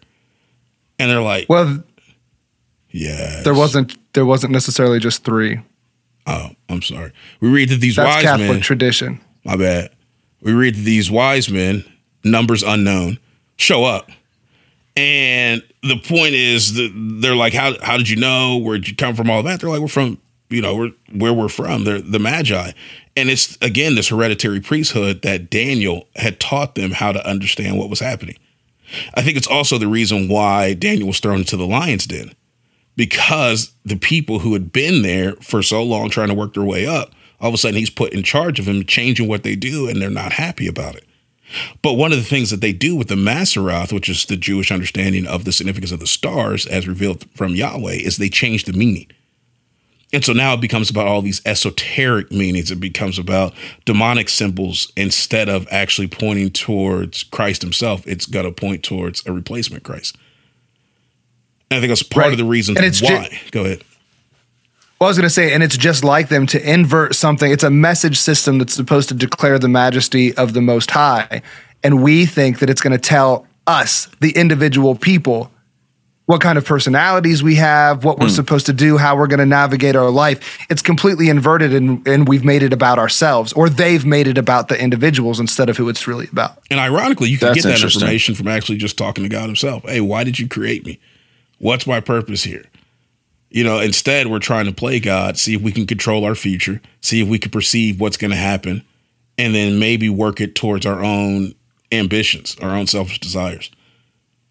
And it's You gotta love so how the daily- you got to love how the daily zodiacs are worded too. It's like it, it, literally they're always true because it's so vague. You know, like there's not there's uh, at least with the online ones. You know what I mean? It's like you could have a bad day today or something like that. It's just weird. I'm just amazed at how Sun may popular, rise. how popular Yeah. they become. Like you can get on TikTok and watch people using crystals. right. right? You could see active palm reading sessions and, and you could see psychics and other things that, you know, in scripture, this stuff was was strictly forbidden. You can Well, the see other big witchcraft being one- practice. The other big one now, Jason, I see is Akashic record readings. Those are wild. That's a weird concept, dude. No, I haven't heard of that. What is that? Me either.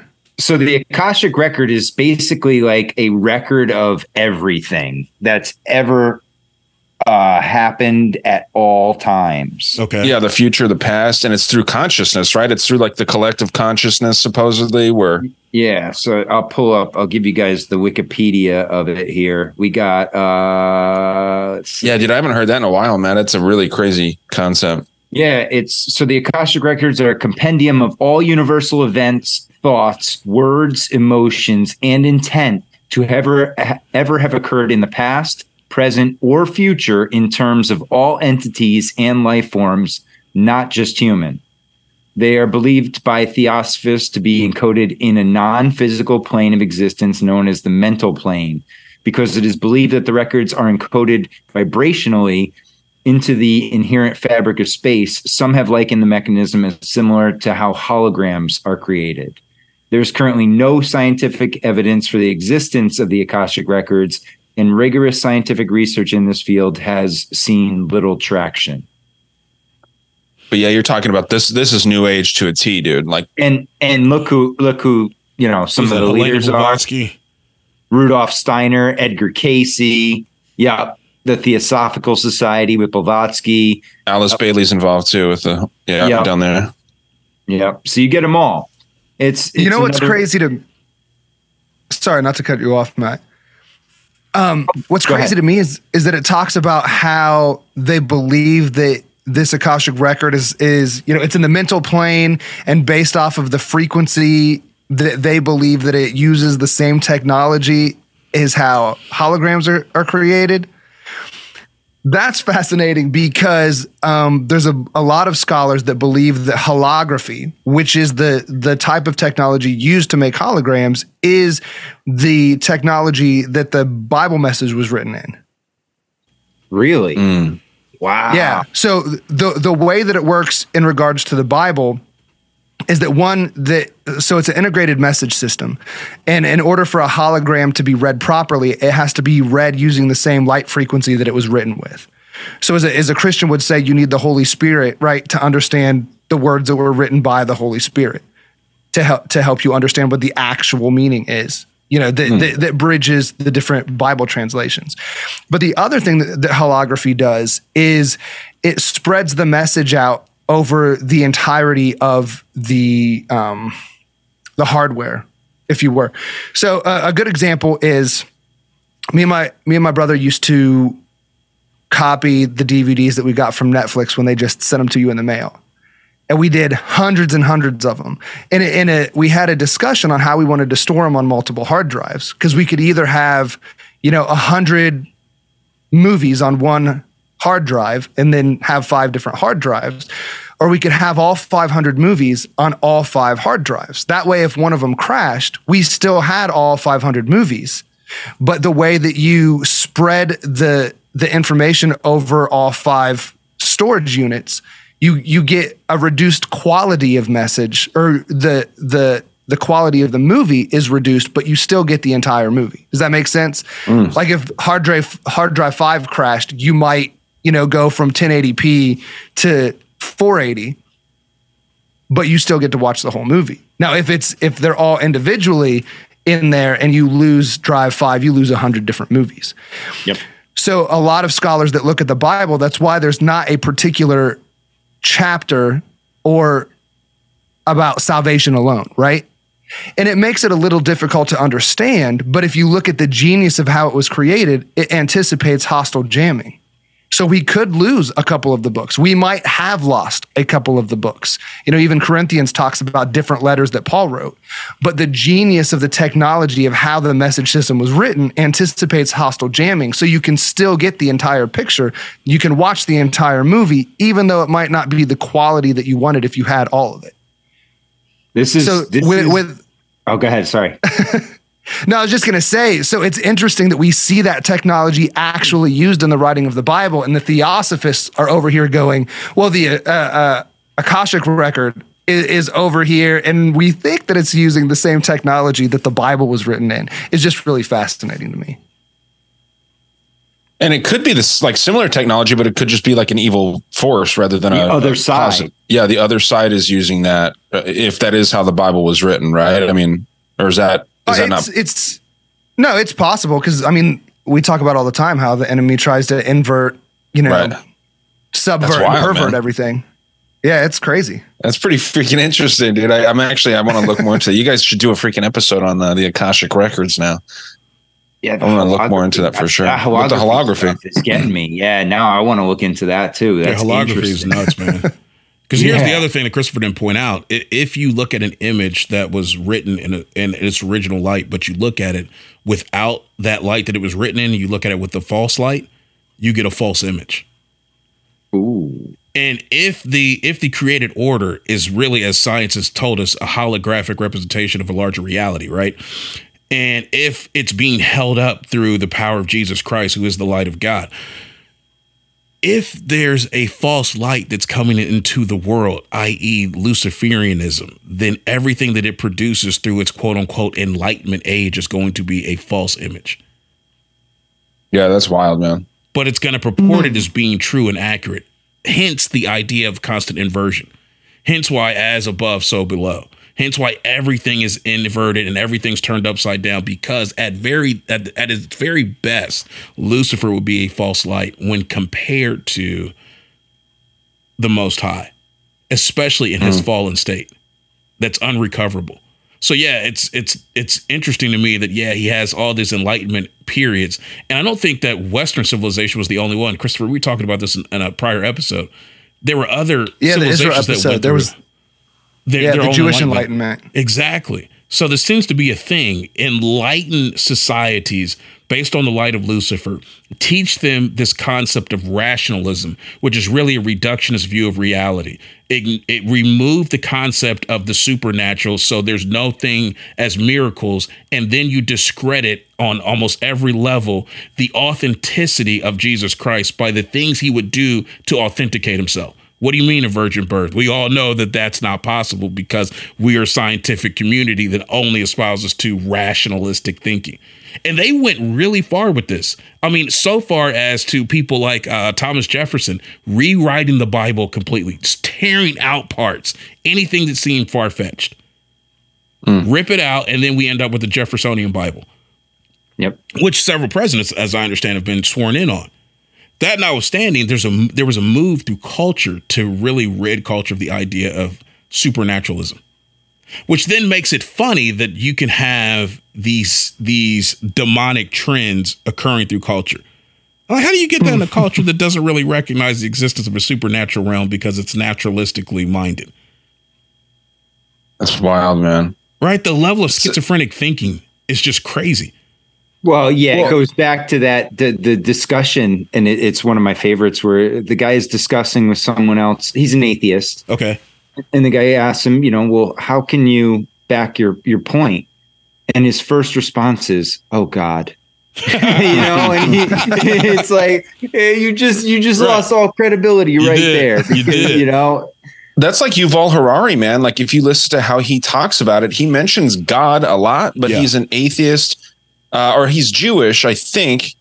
But I think he might be atheist too. I don't know if that's even possible, but he's you know homosexual too. He's like he talks about all these different things, but it seems like he definitely does believe that there is a God, while at the same time talking about how we're not created by God. You know all this wild stuff that he says. So it's interesting, man. I actually got to jump a little early here, um, but I was gonna um, ask, you know, if you're talking about different versions of the Bible and and you know inaccurate ones and stuff like that. I always wonder why this King James version is so like it's like the gold standard when it comes to the Bible, right? Because what if like wouldn't it be so like effective for dark forces to put something out like this King James version of the Bible, and then that's the one that everyone reads, and that's the one that everyone sticks to. I don't know if that's like a, a really horrible thing to say or not. I don't intend it to be like that, but I just wonder if it was written by some people with bad intentions. You know what I mean? And edited and all this stuff. or you mean translated and everything? Yeah, the translations, the phone game where it's like, you know, this person's saying that this is the message, and then it's clearly changed over the years, right? I just wonder why it's the King James version that we stick with. And and that's the one that's sold everywhere. You, you almost have to go really, really out of your way to get any other version of it. No, I think you So- ask a, a, really interesting question. It's one that, that I've recently um, had to struggle with a bit. And I think one of the interesting problems that comes up is there there is a tendency when you deal with a a, a majority culture that you get the standardization that that culture brings. So if you're dealing with the English based culture that comes out of Europe, yeah, the the books that would be produced, even the the translation of the Bible into English is going to be coming from that that project, right? But that's not the only one. There are older versions, um, like the Ethiopian Bible, that actually has much broader uh, um, I don't know, call it literary groundwork. It includes more books than the King James version. You know, there's Eastern Orthodox. There, there are a lot of different. Uh, I don't want to say Bibles and make it sound like there are all these different versions, because essentially, from a Christian component, what you hold to is that the the original texts are the ones that are without error, the ones that we we base a lot of this on. But then you have to realize that going into these translational versions, you're obviously going to pick up different things. So Right. if we really want to avoid all of it, we might as well just go learn Hebrew and read as much of the original. Right, right. Read the Well, Sefer- dude, like that that's I don't know if it's in the King James version or not. We ran a clip about this the other day uh, on the news show. And um like unicorns are mentioned in the Bible, right? So that that makes people think that the Bible's all BS because they mention unicorns. You know, like, well, unicorns must be real then, right? If you believe in this God in the sky. And unicorns are real, dude. They're freaking rhinoceroses. You know what I mean? one Like, version. there- But there's I mean, two different. There's yeah, so there- many different. Uh, you know, it's kind of funny. Again, we were just talking about this. We come from a post Enlightenment era that era that has has rationalism put all over it, and it creates Right. a reductionist view. So if you're going to if you're if if if unicorns bother you, I don't know what you're going to do with seven winged angelic beings. yeah. right, right. Right. If you can buy seven winged angelic beings, then the unicorn shouldn't be a problem. Right? I don't have to reduce it down to a rhinoceros. There, there's how does Jesus show up on a horse in Revelation? no, how I do mean, you get the- literally- how do you get the other four horsemen? Like these are horsemen that are on horses that apparently come from another dimension. Unicorn is the least of my problems. but no, but those are probably again translated and misunderstood because unicorn. It like this guy broke it down in this video where it was like unicornus and some other word for two. So I mean, they were mentioning unicorns, but initially in Latin they were saying unicornus. Then they translated to English to mean unicorn when they were talking about a specific type of rhinoceros. Well, here's so where like, I wouldn't start. You can actually though. back it up with facts. I I wouldn't start at the Latin though, because like we were just saying a moment ago, really you go back to the ancient Jewish texts. Those are the ones that are considered infallible. So by the time you got to Latin Vulgate, there were changes that were being made, and you have problems with the Latin language. You, you can you do this with other languages as well. I'm not saying what the guy said was inaccurate.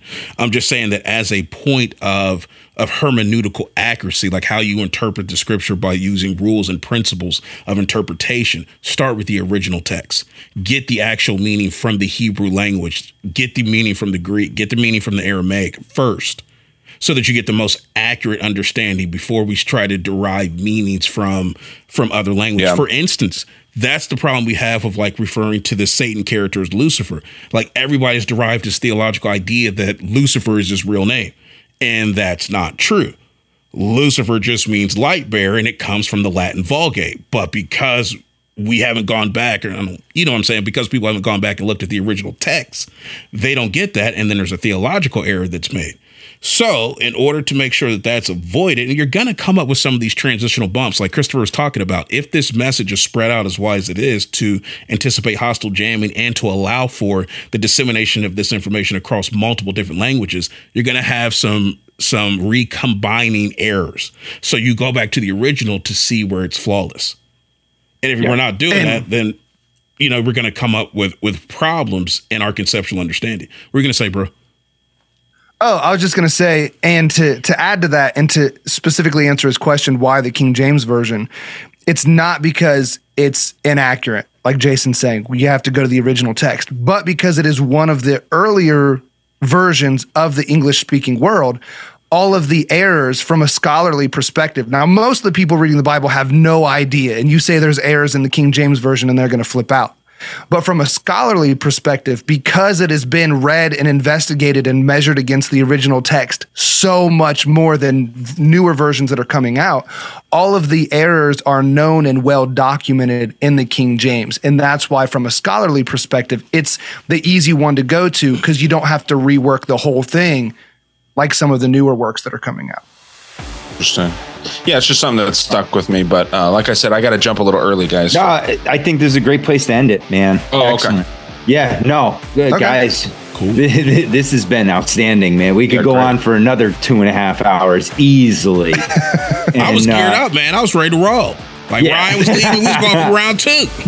just getting started, right? Right. Oh, man, you guys are a blast to talk with every time. Oh, I, I love it. I, honestly, guys, Thanks, and, and your show is one of my favorite shows. It's one I listen to every week. Thanks, it's it's That's awesome. Thank you. I, I love how you put it out on Wednesday because it's Hump Day, and it really gets me over the hump. And uh, and so, tell everybody where they can find you and your great work. Uh, you can find us. Our home site is orppodcast.com. We're on Spotify, Apple Podcasts, all the normal places at Operation Red Pill. And uh, our Patreon, patreon.com forward slash ORP podcast. Made it pretty simple. I'm a easy enough. subscriber. I'm a subscriber to the As Patreon. am I. I love it, Yep. man. I, I Should thank be. and I apologize, guys, because I thought I was subscribing. I was just following, and uh, and so now I am a I am an official subscriber. I, I got past my uh, my rookie mistake on Patreon. So Well, It's isn't it stupid? because- That's a new feature that they made. Yeah. You can follow and not pay. Well, no, he was following before because I didn't even know it was a thing. I've been can, like- following since they started it. right. Yeah. And so you'd you'd look at him, and then I was like, "How is he following, but he's not a member?" Like I was so perplexed at how that was even possible. I was like, I think a, it's a new thing, though? He's though. mastered it. Yeah, Well, no, I they- don't know. They changed it from being a follower to now you're um, like an un, un yeah a free member or an unpaid member. Yeah, So that they changed the, the category, but you could still like subscribe or whatever without being in a pay tier. So it, it was it was It's interesting, huh? yeah. yeah, so you get you. notified when they put content out. You just can't see anything when Yeah. you go to the page. It, everything's just locked. So, But yeah, you Okay, guys, okay. excellent, man. I mean, you guys do great work, so keep it up. and uh, I hope to do more with you guys in the future for sure. Absolutely. I Definitely, we're down for it. I mean, if we can make this work like this time frame, dude, I, I love doing this. Oh, This- this excellent. work. Definitely. Yeah, For you guys, we will make it work. that'll work. Awesome. Thank you. All right. Thank you. Right. What do you got going, buddy? Um, just the same old stuff, dude. Uh, I actually recorded a really fun um, episode with uh, Drew and Bob. We did uh, the the Conspiracy Theater 3000. Talked about an interesting movie, man, that I didn't initially see conspiracies in. Planes, Trains, and Automobiles. Great Thanksgiving movie, right? Yeah, well, John Um, Candy? Yeah, and Steve Martin. Okay. Yeah. And we found some really interesting stuff kind of just as we were talking. I think it's one of the best episodes. I'm going to put the video on my Patreon and the audio there soon. But uh, yeah, man, we found like some really interesting things and just came up with some kind of wild theories. A lot of fun. We found out Drew hasn't seen a Christmas story. So we're going to be doing I Wow. Hey, No hey, idea. in defense of Drew, I just saw that probably like three or four years ago. Wow. but he's a film buff. yeah, he's like a movie True. aficionado, though.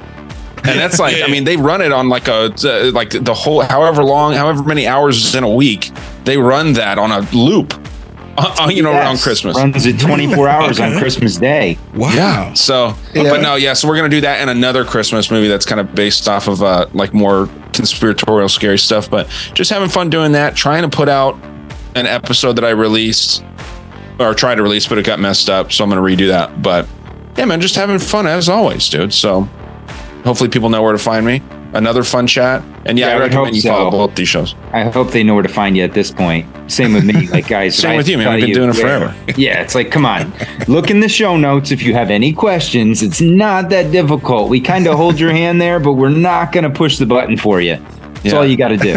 That's not going to pay the subscription fee for you. Just it's three dollars if you want to get in. yeah, exactly, exactly.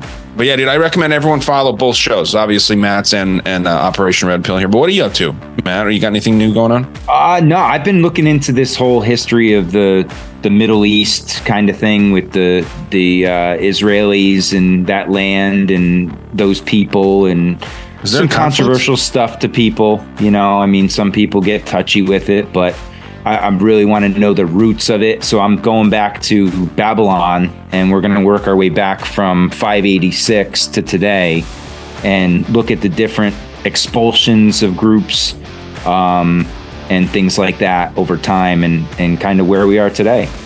It's cool, man. So Awesome. Good stuff. yeah, excellent. Well, guys, thank you so much. This has been great. I uh, I really hope everyone enjoys this as well. Go support everybody. Go uh, hit up the Patreons, like, share, review, do all that fun stuff. You know the drill. Everybody, stay strong. Question everything.